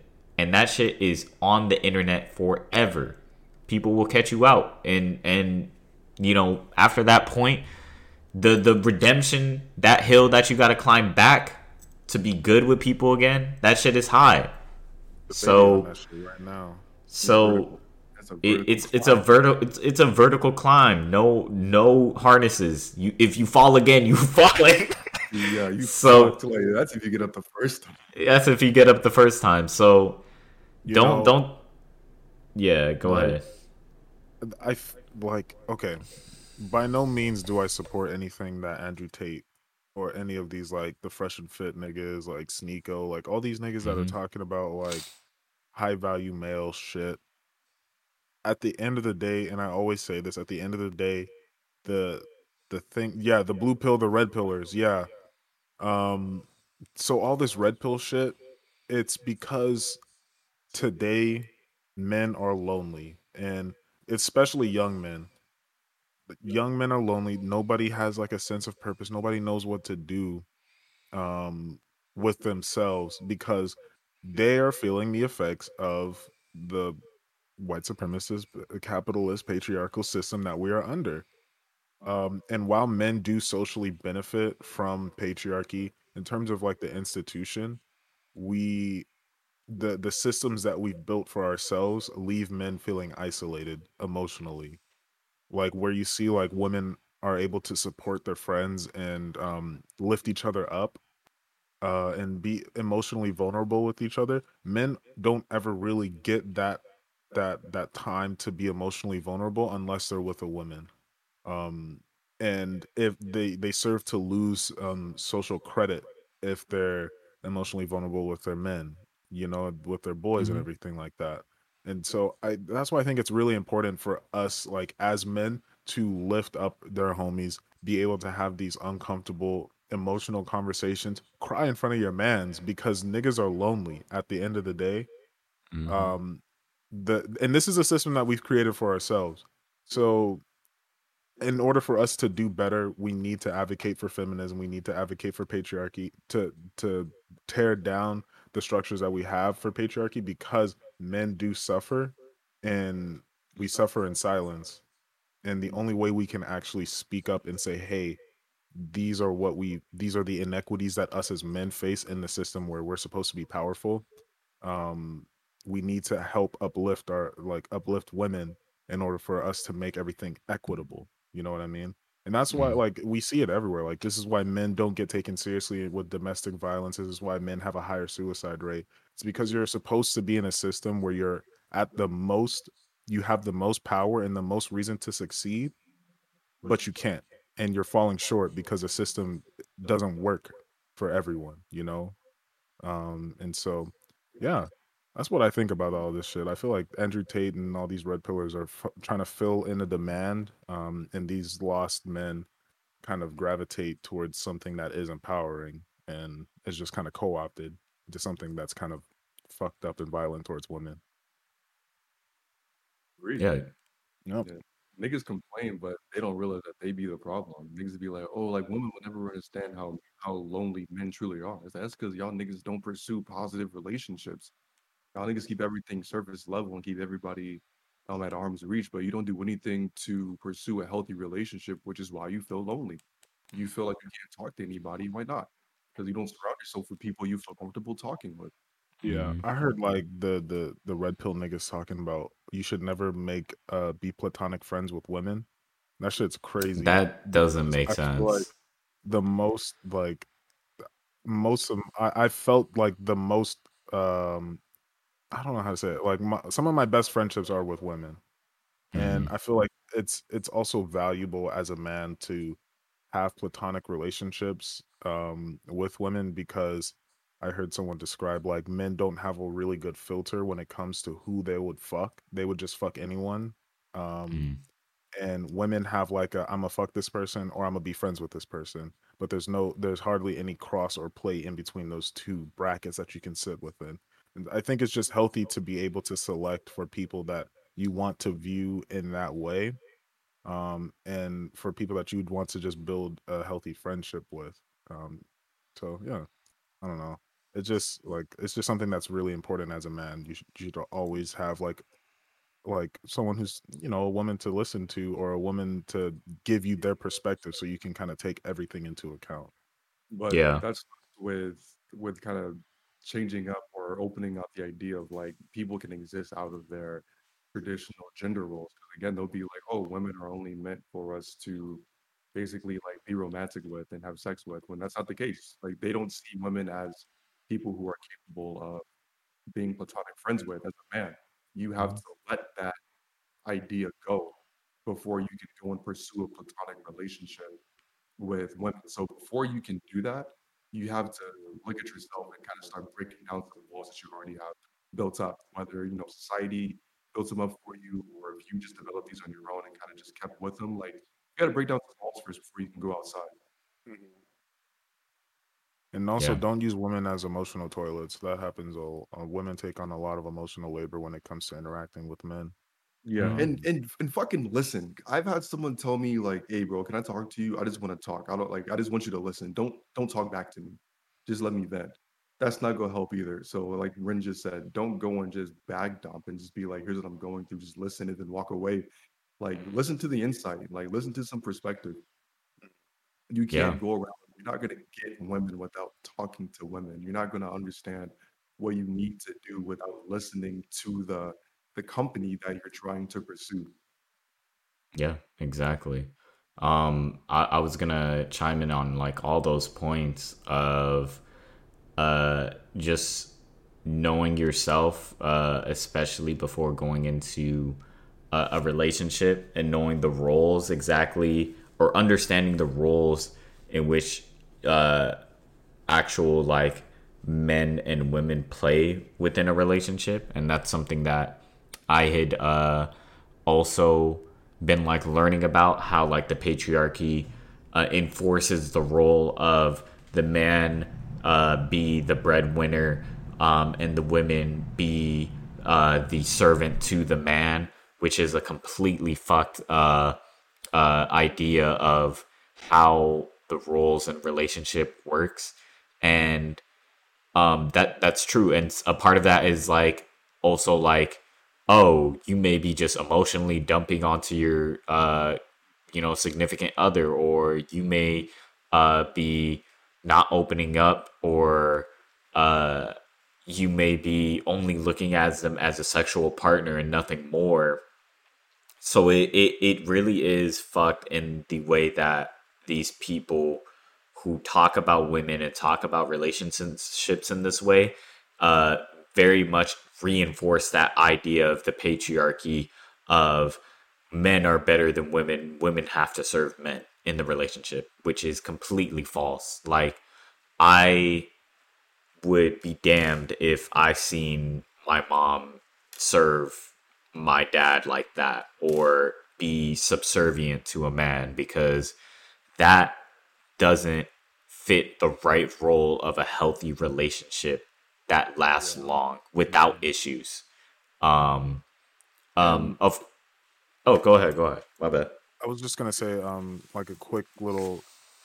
The, we're also setting ourselves up to be alone in that that worldview, right? Because Mhm. when um when you set yourself up to be at the very top of your social family hierarchy, you you can't go down. You can't if if you're if you don't view your partner as an equal, you can never truly open up to them because you feel like they will never truly understand you. So a lot of these men are signing up for this worldview um not realizing that once you get that and if you actually i don't know like if you defeat all the odds and you get a wife that is subservient to you and you you you sit at the top of the throne in your family you're gonna have no one really because Mhm. no one is gonna like you can't you can't lean on anyone you can't have you don't have any support in that system Yeah, and it, it defeats the purpose of having a partner it, it really does. Uh, honestly, like the the whole point. Um, one thing that uh that kind of irked me today was um the the men of value idea. Um, and what what does a woman bring to the table? Um, and I think if you if you constantly think of relationships in that perspective of, well, I'm a man with a job, with these things, um, a woman is going to bring to me the ability to only really have a child and uh, maybe cook and clean. Like, if that's things that you're looking for, you're obviously not looking for a relationship. You're not looking for um, something deeper than the surface level. You are you are honestly a, a very shallow person. Like you yeah. you honestly only um really love yourself or really like only want uh a very closed off way of like living your life. Um I think that I feel bad for those people and I feel bad for kids who are listening to these people push this push this narrative that yeah, all women are good for is this. That's a terrible way of thinking because I I don't want those girls who are growing up to think, damn, is this the only way that I can be in a relationship with a guy? You know, is this the only um uh avenue for me to find love, for me to be subservient? And that's not true. Um that that is completely false. Um, so yeah, just please, please educate yourselves. Please don't watch these people. If you got friends and families, nephews, or anything like that, you catch them like acting like that. For real, slap them upside the head and be like, no, don't ever like, mm-hmm. Don't ever like yeah. say that about women or try to mm-hmm. reinforce these like gender roles that shouldn't be happening. Um, everybody deserves um, the same respect uh, as as you would want for yourself. If if you as a man think you deserve respect from a woman or your woman or anyone that you're trying to be romantically involved for, I can tell you respect is earned. Mm-hmm. Um, you can't just you know expect a woman to be subservient or lead or not lead but let you lead in every single situation me personally I it, I like I would like my partner to be more com like you know more commanding. I'm attracted to people that like are able to command a room and have like a certain confidence of themselves. If my order's wrong at the table and and she doesn't call the waiter and say, "Hey, his order's fucked up. Can we get a new one?" You know, maybe she maybe they're not the right person for me. That's all. if she don't send back my cold chicken nuggets, I don't want it. Look, if she don't say I'm a munch. yeah. No, speaking on this conversation, I would say like don't speak in universal truths. Don't don't do that. Don't say all women are supposed to do this because that's not a universal fact. It it, it differs between people to people there are women who are like, okay, I want to break the stigma and I want to move in like CEO position. I want to be in more male dominated positions and they should have the opportunity to pursue those options. But there are still some women who are like, well, I, I just, I would rather much stay at home and just be taken care of by my partner and just be a stay at home mom. And there isn't anything wrong with that, but there should be the opportunity to pursue the lifestyle that they want to pursue without any barriers set in place. And I think the same thing for men too. I only say that because I recently heard someone talking about like we're seeing more women um, move up in um, traditionally masculine roles, but we're not accepting the idea of men stepping down into more um, traditionally feminine roles. So we'll see women like, yeah, like I want to work like higher positions and take on these other um these other roles that we that we traditionally haven't seen them in. But when men will be like, oh, you know, like I want to stay at home and take care of the kids, society's like, oh, nah, fuck that nigga. You got nah, yeah. you know. I'm but again, be honest, I play into that too. If a nigga said like, oh, I just love kids, I want to be a teacher, I'm gonna be like. That's kind of weird for you to say, bro. Why what, bro? I'm trying to stay at home. I'm like, look, I let my wife come home. You know, like make all the money. She can decide what she want to do with the money. I'm just, I'm a cook. I'm gonna clean them, put the kids to sleep. You know, have a nice conversation. That's where I'm trying to be. You're not a real stay-at-home husband if you don't greet your wife with a Long Island iced tea, butt ass naked. Oh, no, butt ass naked behind the uh the cooking. the bar. a- the apron, yeah. Peace out. Yeah. Um yeah, speaking speaking of like women doing performing roles um uh, that are typically occupied by men and I I uh learned recently that like sometimes even uh women themselves in those roles could end up um becoming or performing those roles exactly like their male counterparts because of the pressure of not uh, feeling like they are, um, you know, feeling that that uh, that roles like that gender roles uh, gap. Like, um, I think it was one of the CFOs or one of the bigger positions at Facebook. She had like yelled at one of her coworkers and everything for doing something wrong.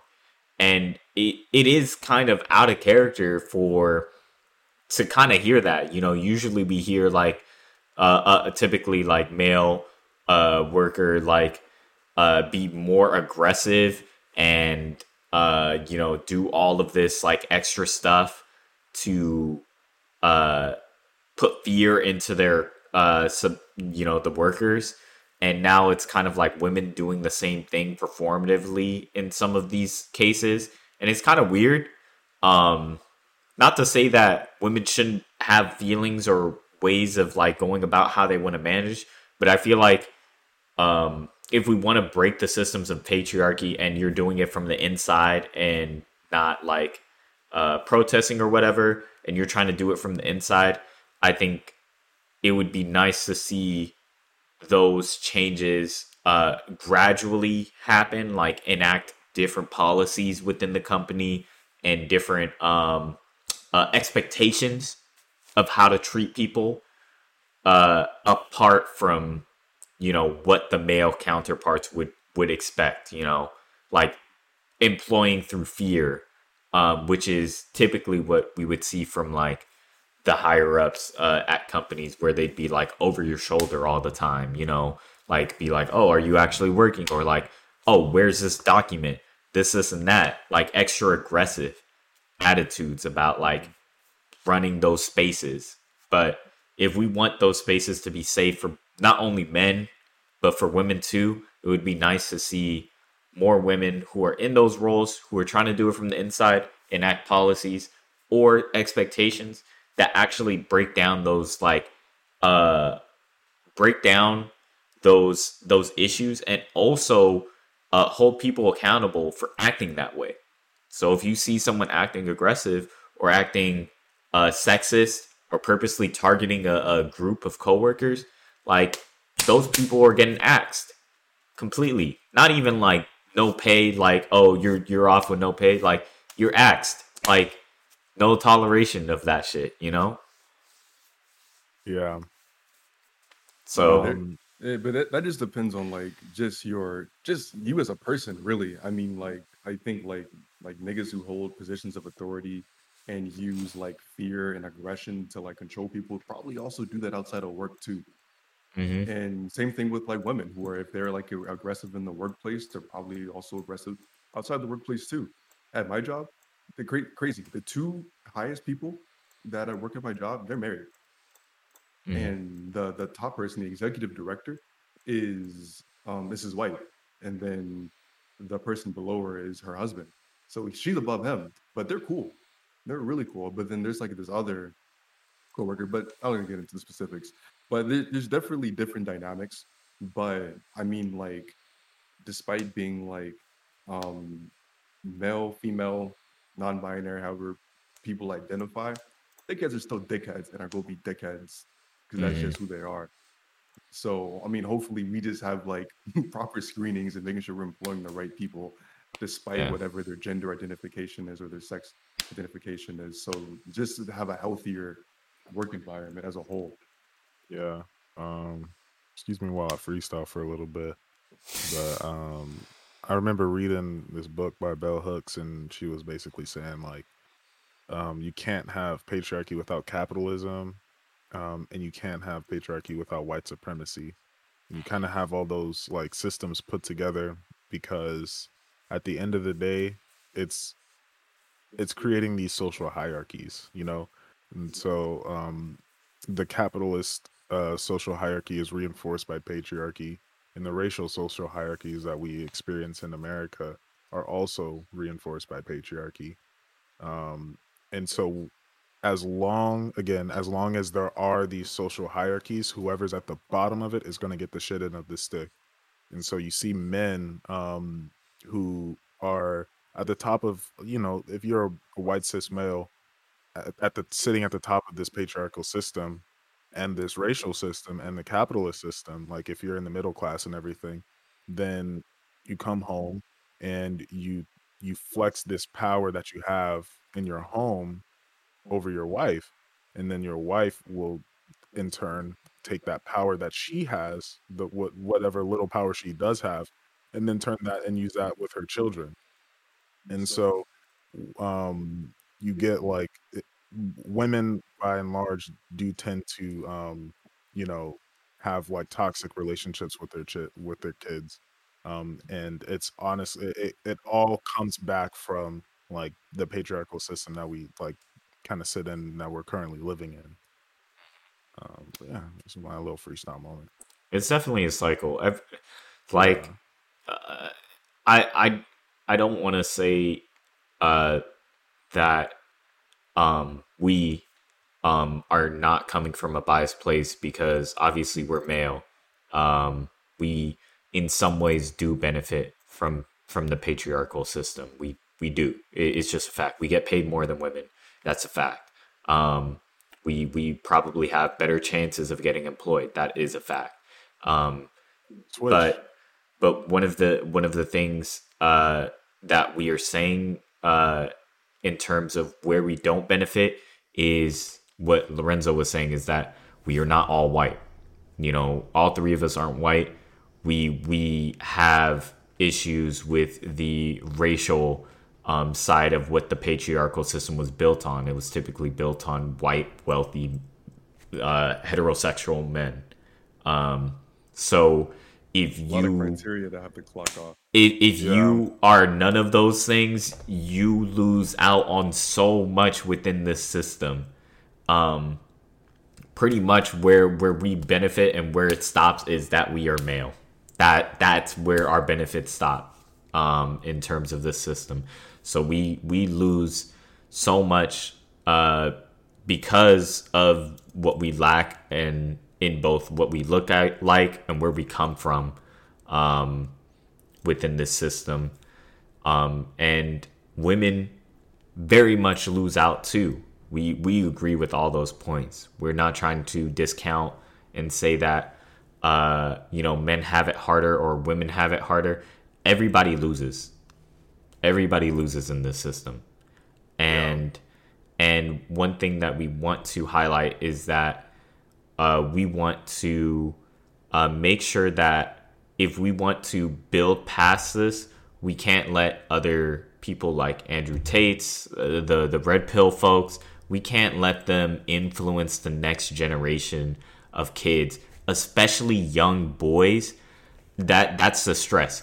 The young boys who come out from this generation, they need to be the most educated because besides women also taking roles and trying to break down the patriarchy, men also have to walk side by side with women in that in that front. We can't be divided on that. Like that that is stupid. We we have to all be together on the same page. So that that's what we're speaking here, man. We we we got to speak into the young generation. Um, there's only few and few people in our generation who who are thinking like this and who are who are on the same page but they're also important too those young kids need to be educated in the right way so I, that's where my thoughts are left at right now but let me know if you two have anything else left to say to the people before we close out oh these are closing statements yeah I rest I rest my case, Your Honor. You already got all my shit on camera, so I can't really speak. I'm at the mercy of the mercy of the quick. I plead the beat. Uh, please. Yeah. Nah, Fade pretty much summed it up perfectly. Like, while um while us as men, as black men, do not sit at the top of the patriarchal totem pole, um, we still do have power. And I've noticed that a lot of like uh, a lot of the red pill shit it does target like black men who value their masculinity Mhm. um and that's the symptom of today's patriarchy where where black men do not um like receive the uh the economic of like equivalence or the economic benefits of patriarchy um it's because we get emascul- uh, demasculated every day when it comes to work being a working class black man. Like we're we are constantly emasculated by our workplace. Um and when we do try to reclaim our masculinity we are characterized as being aggressive being violent um Mhm. being a threat. Like shout out hillary clinton with the shoot super predators you know? Um and so i think it's important to um allow well as men we need to let our our our brothers our men we need to let our friends um speak up and speak to us and we need to be able to have a safe environment for our friends to be able to be comfortable expressing themselves with one another. Um so you know no like can't do that oh i love you bro. What are you gay? Like you can't do that because your niggas telling you you love them like you you never hear that shit and i think that's that's very important and we don't get that a lot today we don't and so yeah that's my closing statement love your brothers you know check on your check on your big homie check on your funny friend i'm doing all right but everybody else you know like check check on them Yeah. And uh, I think that's going to close it out for us for this episode. A lot of good topics. Um, very much love to everybody who pulled through and being patient with us. Thank you. Like, we went on hiatus for like two weeks, two full weeks. And then y'all pulled up. It shows us uh, that you guys care. And we love y'all. Uh, you know, without y'all, you know, I'll just be speaking into this little mic over here with the homies. But you know that running around playing minecraft or something playing Minecraft or something, just like the old days. um, but you know, we're gonna close it out, do our signature, and then we're gonna let y'all have y'all Saturday night. You know.